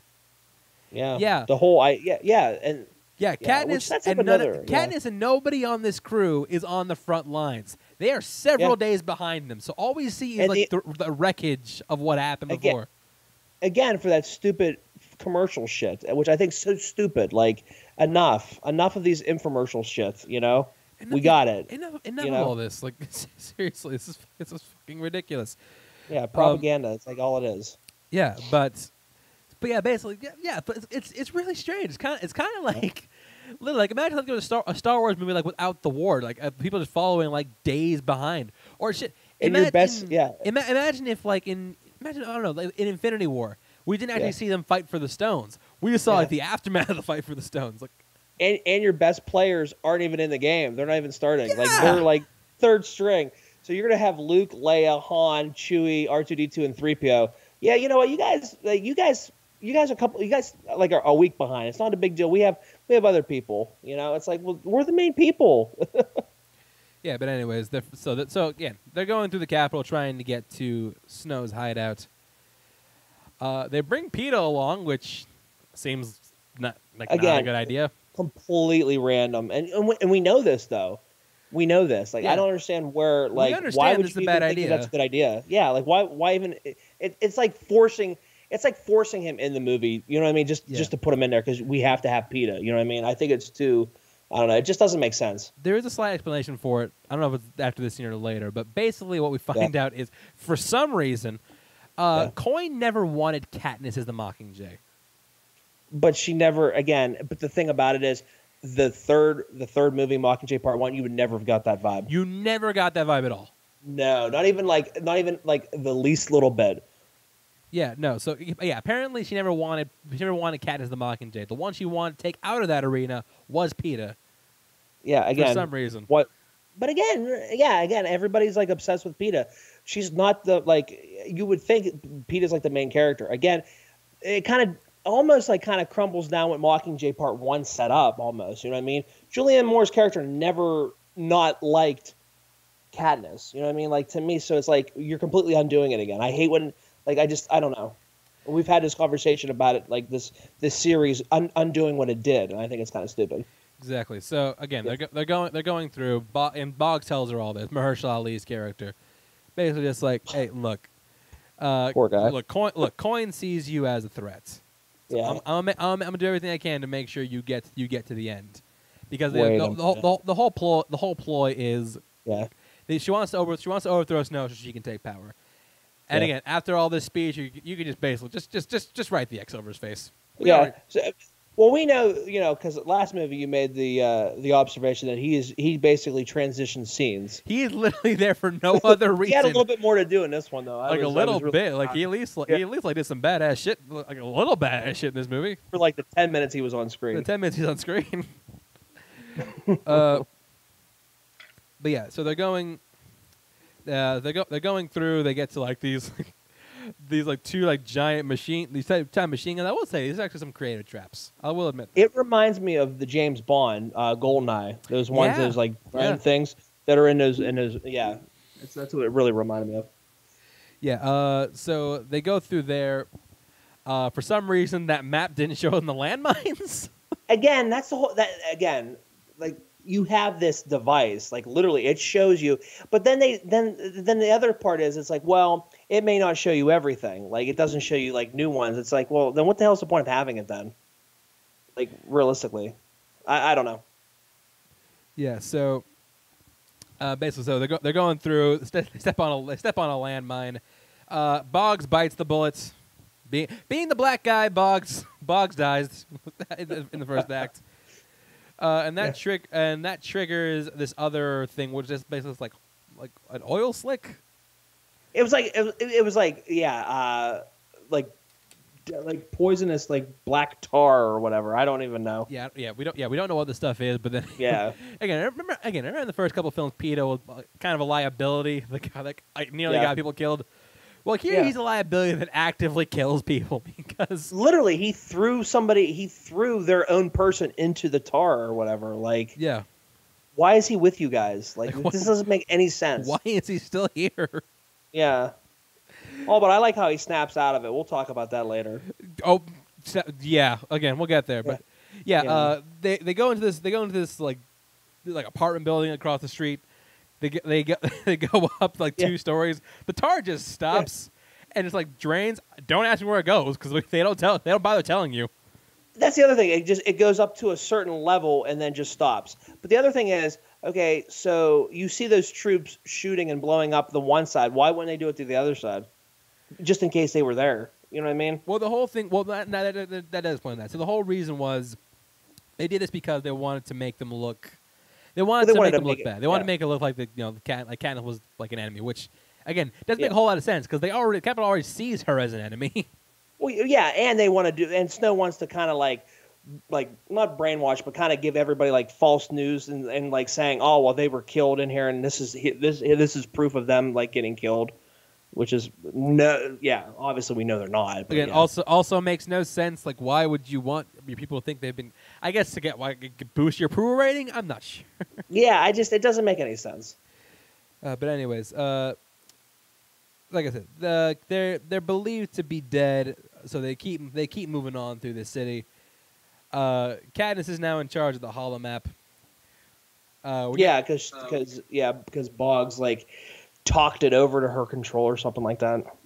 Yeah, uh, we get another Games montage. Yeah, like fa- like again, fake propaganda, like that, like all these guys are like dead or whatever. Yeah. Uh, but then Coin interrupts, just like, but Coin interrupts. I don't know if she really thinks Katniss is dead or she's like just trying to fake it. Just like, we're not That's gonna let yeah, we're not gonna let her sacrifice be in vain. Yeah, It's like, again, it's just like it's just it meanders so much that at this point you just don't give a shit, and you have you still have an hour and fifteen minutes left. yeah, that's the thing. Like, because when Coin interrupts Snow's broadcast, it's basically saying, "Well, Katniss is going to remain the face of the revolution." Blah blah blah. She will not have died in vain. Blah blah blah. It's like, well, you know that she's probably okay. So are you kind of playing it off that, oh, well, she's dead. It's really sad that she's dead. You know what I mean? It doesn't. I don't know. It just doesn't really explain that. That's it's it, again. That's the kind of like the fault of this of this film. It's like that. There's not the explanation's never there for any of this. Yeah, but uh, try, trying to find another route to the capital. Uh, they're seeing they're fairly close, but they you know everything's got there's uh, pods like every ten feet to where they want to go uh, to Yeah. the to the main uh, you know to Snow's, to Snow's house. But then they have the brilliant idea of going underground, which makes me think they have no pods under here. That's the other thing I didn't understand. Okay, so I'm like, okay, wait a minute. Why wouldn't they have installed pods underground just in case they did find a way to go underground? You, have know what I mean? You have an entire network of tunnels. You you think, hey, maybe we should booby trap these. Yeah, because it's obviously like the the clear shot. They could literally attack us from underneath. We should probably put pods there. Yeah, I we, should, we, mean- should, we, should, we should probably do something about this. This this is unsafe. and on, but and on top of it, and just not to, not rushing the, um, but it's like you don't think that it's being like surveil like surveillance at all, like underneath. I guess it's not because they don't see him coming. But like that's to me that doesn't make sense. Like it's like oh yeah I don't know. I just think that that was kind of funny. They didn't think ahead like oh well they're gonna know where we're at somehow. Obviously, you know what I mean. But I don't know. anyways, they're going through they're going through these sewers to get more meandering talk. Peeta, Katniss, Gale, whatever, whatever. uh, uh, yeah. Um, and then we get these again random random shit they just throw in and never explain. First of okay, actually, I gotta mention this. First of which they have a whole thing where like they, they know the underground tunnel because uh, Elden Henson, uh, Fulton Reed from Mighty Ducks, he used to be he used to work underground. How Which- and he- convenient. He, had this whole moment with his brother. I'm just like, don't don't try to be a character now. That that ship Yeah, is that ship is long sailed. That was three movies ago, man. You're you're good. That was two. That, yeah, like that, that was. Yeah, you, you're, you're good. you you missed your opportunity to be a character last movie. No, Yeah, You said you're, you're good, man. uh, but then like they get another random ass trap. These I can only describe these things like killer powders, Yeah, Like I don't even know. like dem- demo- demonic pow- demonic powders from hell. it almost looks like kind of like uh, a little bit like I, I got uh, the creatures from the Descent. Yeah, Kind of, I, you get a little pale man from Yeah, from uh, uh, Pan's Labyrinth. yeah, kind of a little bit like that. Yeah, that's the total vibe I got though. The question is, what the hell are these things? Uh, again, no, uh, they're just random. Like nobody explains what the hell they are, and Yeah. they're so out of place in this in this in this world. Yeah, we don't. Yeah, we don't know what they are. The the director um of I forgot the actress name. Oh my god, I have, I have such a crush on her too. Shit, Natalie Dormer. Natalie Dormer and some other dude gets uh they uh, they get pinned down. So you think they're dead. Uh, Finnick. So they're fi- they're fighting these things, and admittedly, it, it- it's an okay action sequence. I mean, it's it's, good- it's a good way to kind of you know keep you keep you invested. 'Cause But with the Phoenix scene, you could totally see what's happening by the the, sh- the camera shot. yeah, I mean, you I don't I don't know where the fuck he comes from in this movie. no, no, no idea. Yeah. Uh, Finnick comes in to save the day. Uh, the other two somehow survived. I don't know how. Yeah, no idea how they how they survived. They climb up, and uh, oh, what a surprise! Finnick is getting ripped apart by powders. Especially with that shot, man. That shot of like like the camera's aimed down on him climbing up. I mean, you totally like, know nope, he's done. you- like, nope, you're dead. yeah, it's like okay, we got it. Well, we had to marry you off to kill you. Hope you, hope you, hope you let, chance again. Sorry you didn't get to go on your honeymoon. Well, he did- no, he did. He got, cut short. Yeah. Uh, so, anyways, uh, uh, Finnick, Finnick dies. okay. and yeah, this is the scene. So they they emerge from the sewers. Uh, first of which they go into the, like the series of tunnels, which Yeah. I guess this place has traps because they have like lights that can like disintegrate you. Yeah, I, I don't know. And that's another problem with this film.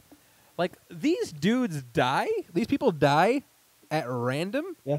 But like one of them like dies or goes missing. It's like these people, these characters are fucking blank. They're so blank that like one of them dies or goes missing. You're like, which one was he? Yeah, again, it- because you're not invested. It's, it's almost like a Dunkirk syndrome. You're not, uh, you know, you're not invested in it. You're not tied to the character. Like I feel a little bit more with Finnick because we've actually known Finnick. You know what I mean? Uh, Like these other people, these miscellaneous people that you put in, I don't know who the hell they are. I don't care. Yeah, at least, at least like with Harry, like, like the Deathly Hallows Part One, when characters die, we spent like several movies with them. We didn't. They yeah, so they've already they had introduced in like one of the last two movies. and like forcing their way into the film. You know what I mean? Yeah. But yeah, like I remember like there's seasons where it's like I thought that dude was dead, and who's the dude who Yeah. died? Yeah, it's like you need high my name is tags in this movie because Yeah. like nobody like it's it's it's it's completely crazy. And th- so yeah, they get they get out of the underground. They go to the the home of Tigris, this tiger lady. I'm just gonna stop you right there. yeah. Yes. Yeah. They meet a tiger lady in this Yeah. movie, and Uh, Like at this yeah. point, it's like, you know, no, no movie, no, you can't get This away with not explaining this. Th- Okay, this is yeah. Again, another thing. But then I, I guess let's go back and talk about the whole thing where Katniss kisses Peeta, and it, and it, and it like like completely snaps. That's what I was trying to get. Oh right, And like it just snaps him out of it. I'm like, what? you know, the the whole okay, okay, but we'll, Yeah. we'll, get back to tigers in a second. But yeah, the whole movie, Peeta's just like, you can't trust me. You need to kill me because I'm a liability to this mission. Yeah, uh, all you had to do was kiss him. Like that's it. Like that's it. That's all you had to do. Literally, Really? that one kiss, and he's cured the rest of the film. Yeah, but you wouldn't have kissed me if I was trying to kill you, right? Ha. See, you know, it's like, come on. I, like it's just, I don't know. It, it's really stupid. It's like the kiss was almost like the magic antidote that kind of could switch Peeta around. I'm it like, reminded me nah. of remember that remember the kiss from the end of the first It movie Yeah, yeah, yeah, yeah, where where Bev was hypnotized and yeah. yeah, it reminded like me of that. like- just like really. It's like, come on, really? Like you're gonna do that? Like again, and just not explain anything. Like I don't know. It's just, it's, I don't know. This movie just confuses the shit out of you. But speaking of not explaining, yes, they go to a they go to a, a tiger lady's house, which just and does the movie try to explain who this is or why she looks or why she's like a half human, half No. cat hybrid? No. the only reason why like she makes a side comment where it was like oh yeah um something about her being too pretty or something like you were like, you, like she was a designer in the in the first games, I guess. first, and yeah and like she she was so pretty then or something like that so it's like almost snow punished her because she was so beautiful i don't know But I don't. It- I don't weird. remember who this person is. I don't know what happened. Or Yeah. look like this The movie doesn't even attempt to No. explain it. Like is this some weird fetish that you have like i don't like, movie. Like, no, it no. looks it's creepy though it's You super need- creepy You need to explain this like right now. yeah like because legit we're walking into a horror this is a horror movie right now We are we are in the middle. We are in the middle of cats right now, yeah we're legit in the middle of cats or sleepwalkers or sleepwalkers. Probably sleepwalkers. take it take your pick yeah. So they're still going. They're still going on, and now Snow has issued an order for all remaining citizens of the capital to you know come like come over to my house. I'll bring give you shelter, give you food. We'll wait. We'll wait this whole thing out. It'll be a problem. Don't worry. don't Don't, worry about it. a lot of food Yeah, a lot of food. so Kat is just like, you know what? This is my chance. I'm gonna go. I'm gonna go in in disguise with the rebels. Gonna sneak in and gonna wreck his shit. It's like, yeah, you guys are wearing hoods. Like, you guys are so noticeable. Yeah, just like, yeah. You, like- you, you think no one's gonna know if the two like Jedi-looking motherfuckers walking walking up the snow yeah, house? it's like everybody else is just like you can see their face and stuff like that. Come on. and Yeah. of course, uh, this is probably nobody. They're actually checking faces as they go in. yeah, you can't see these people literally walking, then turning around, going back. Oh, oh shit! Then turning around again. Like you, you don't see weird behavior at all in any of these lines. Like it's literally, it throws a huge red flag on them. Yeah. So you think they're about to get got or they're about to get in a fight. But then What? something happens. Like, first of all, they start taking away all the children, putting them in one section. You, like, you're like, what is happening? Then you see a capital ship start to like dive bomb these packages on them. Packages, Uh, turns out they're bombs. question mark? Yeah. Yeah. Uh, from optically, it looks like Snow is for some reason bombing his own people. Yeah, which makes no sense again, like because you see those those little parachute packages or whatever, and you always associate them with good. You know, oh, what I mean? It's like, well, oh, actually, oh, I, cool, I, a I, good- we didn't forget to mention. First of all, like, re- like rebels, rebels attack at this point, which is why it looks Yeah. like, which is why it looks at least semi plausible. that would make sense though, because the rebels obviously don't. Yeah, you. It's pretty much like the resistance. Like you, you understand why they're fighting it. Yeah, I, I get that. Yeah, But yeah, it looks like Snow's like look, and it looks like Snow's about like bombed his own people optically. Not to mention, Yeah. Prim is there. I don't know how she got here. and she's like all the way in the front. That makes no sense Like, whatsoever. wh- where, where did you come from? Yeah, and, and on top of it, Katniss is going to randomly find you out of like the crowd of like all these people that are marching. There's no way. Yeah. Uh, she gets saved. And remember, remember how like the one big choice Katniss made in this franchise was saving her sister. Yeah, she failed. Again, glad that worked out yeah, that uh, she, she should just had her go in to the to the games because that know? girl explodes. and is is the thing I'm trying to think about right now. Uh, up to this up to this point, did anything Katniss do even matter? Because if you think about it, the only thing she really did in this entire franchise was volunteer for her sister. Because and and I would say and and kind of got people a little bit more motivated to combat snow. I mean, maybe yeah, would say. but she was, she was a figurehead. But in terms, of, in terms of like doing Yeah. stuff, what, what No, is she, that's- what is she done? It, it, it, opti- it, it feels like everything she does was completely superfluous to the entire frame. Because if you, if you think about it, the revolution wasn't set up by her. That was Coin and Plutarch. Like Yeah. she's not. She like she wasn't fighting. She's expressly told not to fight in these things. yeah, she she was third string. She wasn't even in the game. Yeah, But they wanted to use her. they wanted to use her as a face, but like Uh, I, in terms of in terms of like you know actually getting in and doing shit, yeah. she doesn't really she doesn't really do anything, does she? no, no, not really. Yeah, not, nothing she does have any, has any major consequences, and that continues towards the end of this film. Yeah. And we'll, and we'll, and we'll get to it. So like I said, Prim dies. Uh, the day is, I, I guess they won. Again, battle Okay, takes place here- off screen. Yeah, and, and, and, and by the way, all of a sudden they captured Snow. They never showed it. They never showed it. No, like I said, uh, tell, tell, don't show. That's why, like, when they were said, "Oh yeah, we, we, we captured him like to be executed," I'm like, well, "What the hell are you talking about?" Yeah. So basically, they got they got Snow, and you're just like, hey yo, I was about to sur- I was about to, about to surrender, but uh, you know, we I didn't I didn't send those bombs. Nah, that was your girl Coin. We're just like, what you hear that? Just like, wait, what? But again, you're thinking, okay, obviously he's going to say that so he gets his life spared because that's how his character's been the whole time. You know what I mean? Say one Yeah. thing, do the opposite. I mean, so to me, Katniss should just be like, "Oh, this guy's he's lying. He wants me to think coin." You know what I mean? Thing is, though, he You wasn't lying. That's, that was the truth. No, but like, but to me though, if you're basing it upon what you've seen from Right. the first three movies, you would assume he's going not, in and out. You would assume he's not telling the truth. No, because Coin. I mean, Coin hasn't shown that she's, you know, um, she's not like she does. She's not doesn't have that arc that she was going to be a, you know, a, a bad character or she's gonna she's gonna flip flip the script on it. You know what I mean? Yeah. Until yeah. Uh, until until this next scene. So Coin is trying Yeah. to resu- assume power in the capital, and her first big piece of legislation is we're gonna have another Hunger Games.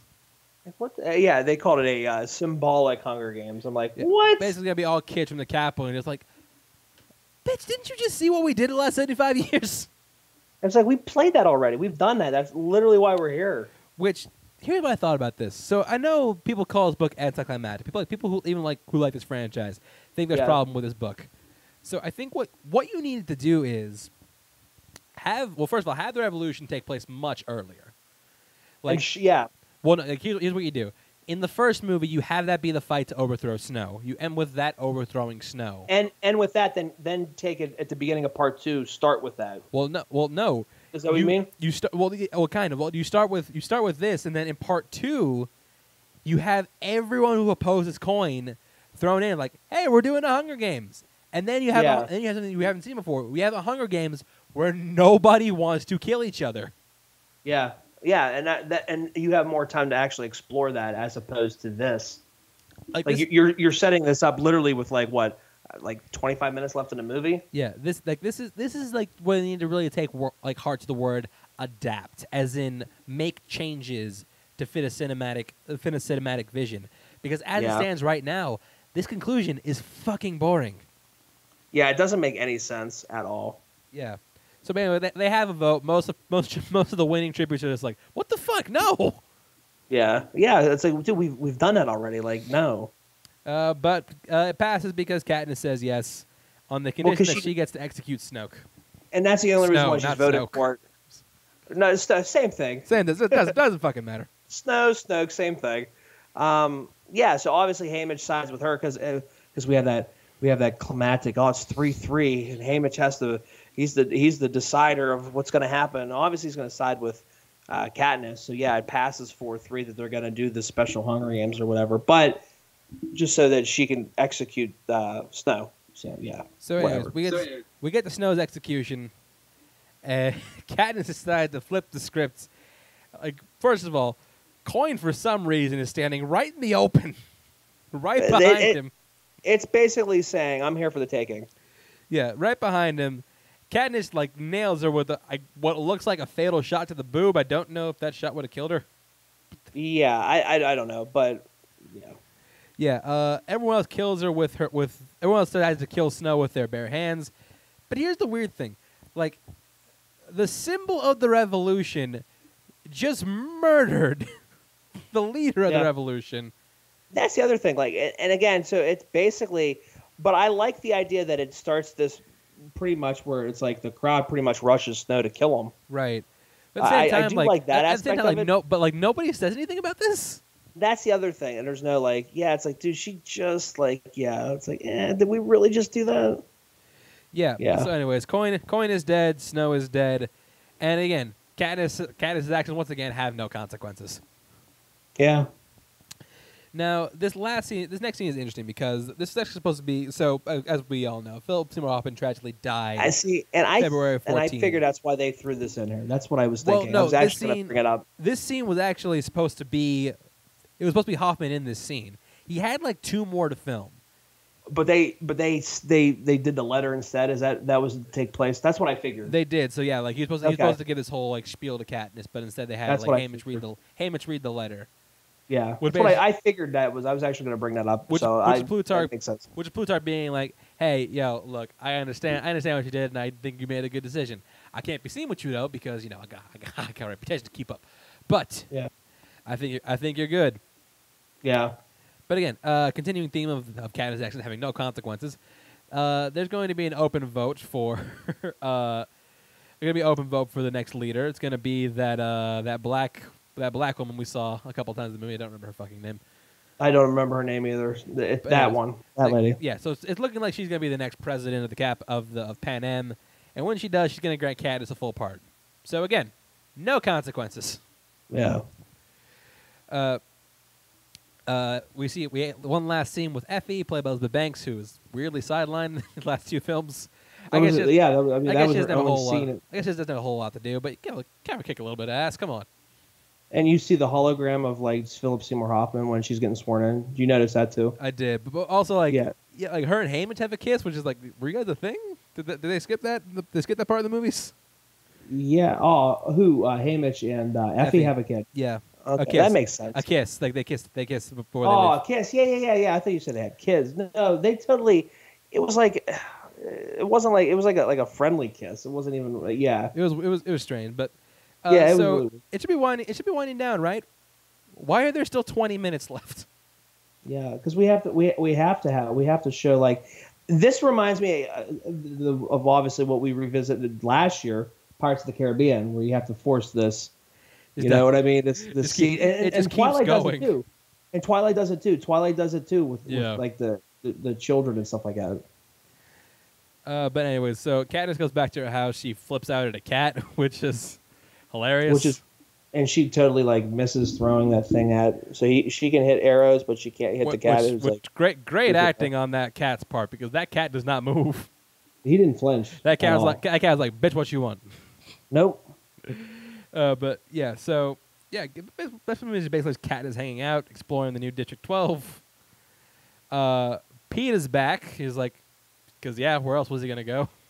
Yeah, that that again, he's just there. He's like he's like planning. He's just there planning, like whatever. Yeah, we see that Finnick thankfully got to pass on his seed before before he before he died. Uh, Anna had his kid. uh, yeah, said, the new president gets sworn in, and Peeta and Katniss, I guess, the confess their love for each other because you know, like I, Katniss goes to Katniss goes to his room and he's like, "Do you love me? Was that real or fake? You love me? Was that real or fake?" He's like, "Real." That's real. Like, okay, if you say so, movie. Yeah, I don't know. It's like yeah, because you've you've you've conveyed other other words on the on on the you, screen. You have so, shown yeah. us other things. Oh, we also have to mention this shit. So for the reason this happens is because uh, when we find out that Coin was responsible for the bombings, we find out that Gale was in on it. Yeah, again, w- that's the other thing I- that you're like, what the hell are you talking about? So that's why. So that, that's the only reason why they put that in there is to have Katniss's character hate Gale, pretty much. Yeah, and she's like, "Goodbye, Gale," and then basically So- like, "We're done." Yeah, yeah. It's I'm like uh, I'm choosing- really. Like, re- you're Yeah. choosing you're choosing Cake Boss over a Hemsworth? Yeah, I mean, like oh well, well now I maybe- have to beat it because you're Maybe bad. he got maybe he got your sister killed, but have you Yeah. se- have you seen those abs? Yeah, it's like so stupid that they introduced that like small little thing in there just to get them like, you know, what I mean, hate each other. But like I said, yeah, uh, P- Peeta and Katniss reconcile again off screen because we don't see any of their budding relationship. Look, we cut to like se- just- we cut to several years later. They have Yeah. two kids, one of which I'm pretty sure is Asian. So, so Yeah, I, I, yeah, I wasn't. I don't have no idea. that that ba- that baby looked Asian to me. And Maybe maybe just to me. A little bit, I can see it. But yeah, it's just like, oh, yeah, I, I know, I know, I know you have nightmares right now, but you're gonna get everything's gonna be okay. Like, looks. I don't know what anything has to do with anything. I, mean, I guess it's all PTSD, but It's like, why are we talking about this? why are we Like, talking about it with, with a with a baby? Yeah, it's like uh, it's pointless to talk about it. It's like, well, maybe the baby won't have nightmares. Like, Maybe- why? maybe- why are we maybe- talking about maybe, it? Maybe you're just hungry. Maybe you're just hungry. Yeah, maybe just wants a bottle, just like, or whip your boob out. You know, like just don't worry about it. You know. Uh, yeah, but uh, Candace looks right at the camera, and then the Hunger Games franchise ends. So And I and I think we could say this is the worst of the four. I think Mockingjay Part One's a little worse, but Really? I don't know Yeah. because like I feel well. These are bo- these are both bad, but we can, I guess we can both also say yes. Catch, Catching Fire is the one good one. Oh, Catching Fire is absolutely the one good one, and then the the the, the second best one's obviously the original. Yeah, one like It would teeter between these two Two is pretty good. One's okay, and three and four are just bad. because the tone. And again, we said that in the last review. You know what I mean? It's the tone. It's just everything about it. It completely shifts. There's a lack of explanation. It's like somebody went in there and just kind of like spliced these scenes together. And kind of what we were saying and picking apart in this movie, it's like you don't get the answers that you're like thinking that you're going to get. It's like, well, when did they capture Snow, or like, you know what I mean, or why? How did these like these like uh, monsters come from? These creatures are come from un- underground. Like nobody explains them; they just show up. It's like No, it's kind of weird. No answers, no satisfying conclusions, no No. satis- no good climax. Nothing. This just ends. It ends. It ends with a real whimper. It does, and it's it's sad because like there was such promise after uh, Catching Fire that we really were like in a, we were swinging it in a really good direction. But yeah, I guess overall thoughts of the franchise is not, eh, not great. I mean, it's middle of the road Yeah. because we liked obviously two of out of the four. Um, the second one obviously being the best out of the four films. I, it's okay. I mean, it's, uh, I when it when it hits on action, it hits, but like there's too much. There's so much dead stuff in Mockingjay Yeah. Part One and Two. For th- Too much. This, this didn't need to be part two parts at all. No, you could have made it one, but make it like a three-hour runtime. Then if you're gonna do it, like don't, you know, don't drag us around for what four and a half hours Yeah, between the two films. Yeah, about there. Yeah. yeah. But yeah, that was the Hunger Games. Uh, what a what a movie march this has been, Russ. Yeah, I mean, what a way to uh, to wrap up March, man, with another series that we we we took undertaking to watch, and uh, yeah, I'm interested in what, what's going to happen next March. And that's gonna do it for us here on on this episode. Russ, you want to give our plug before we head out?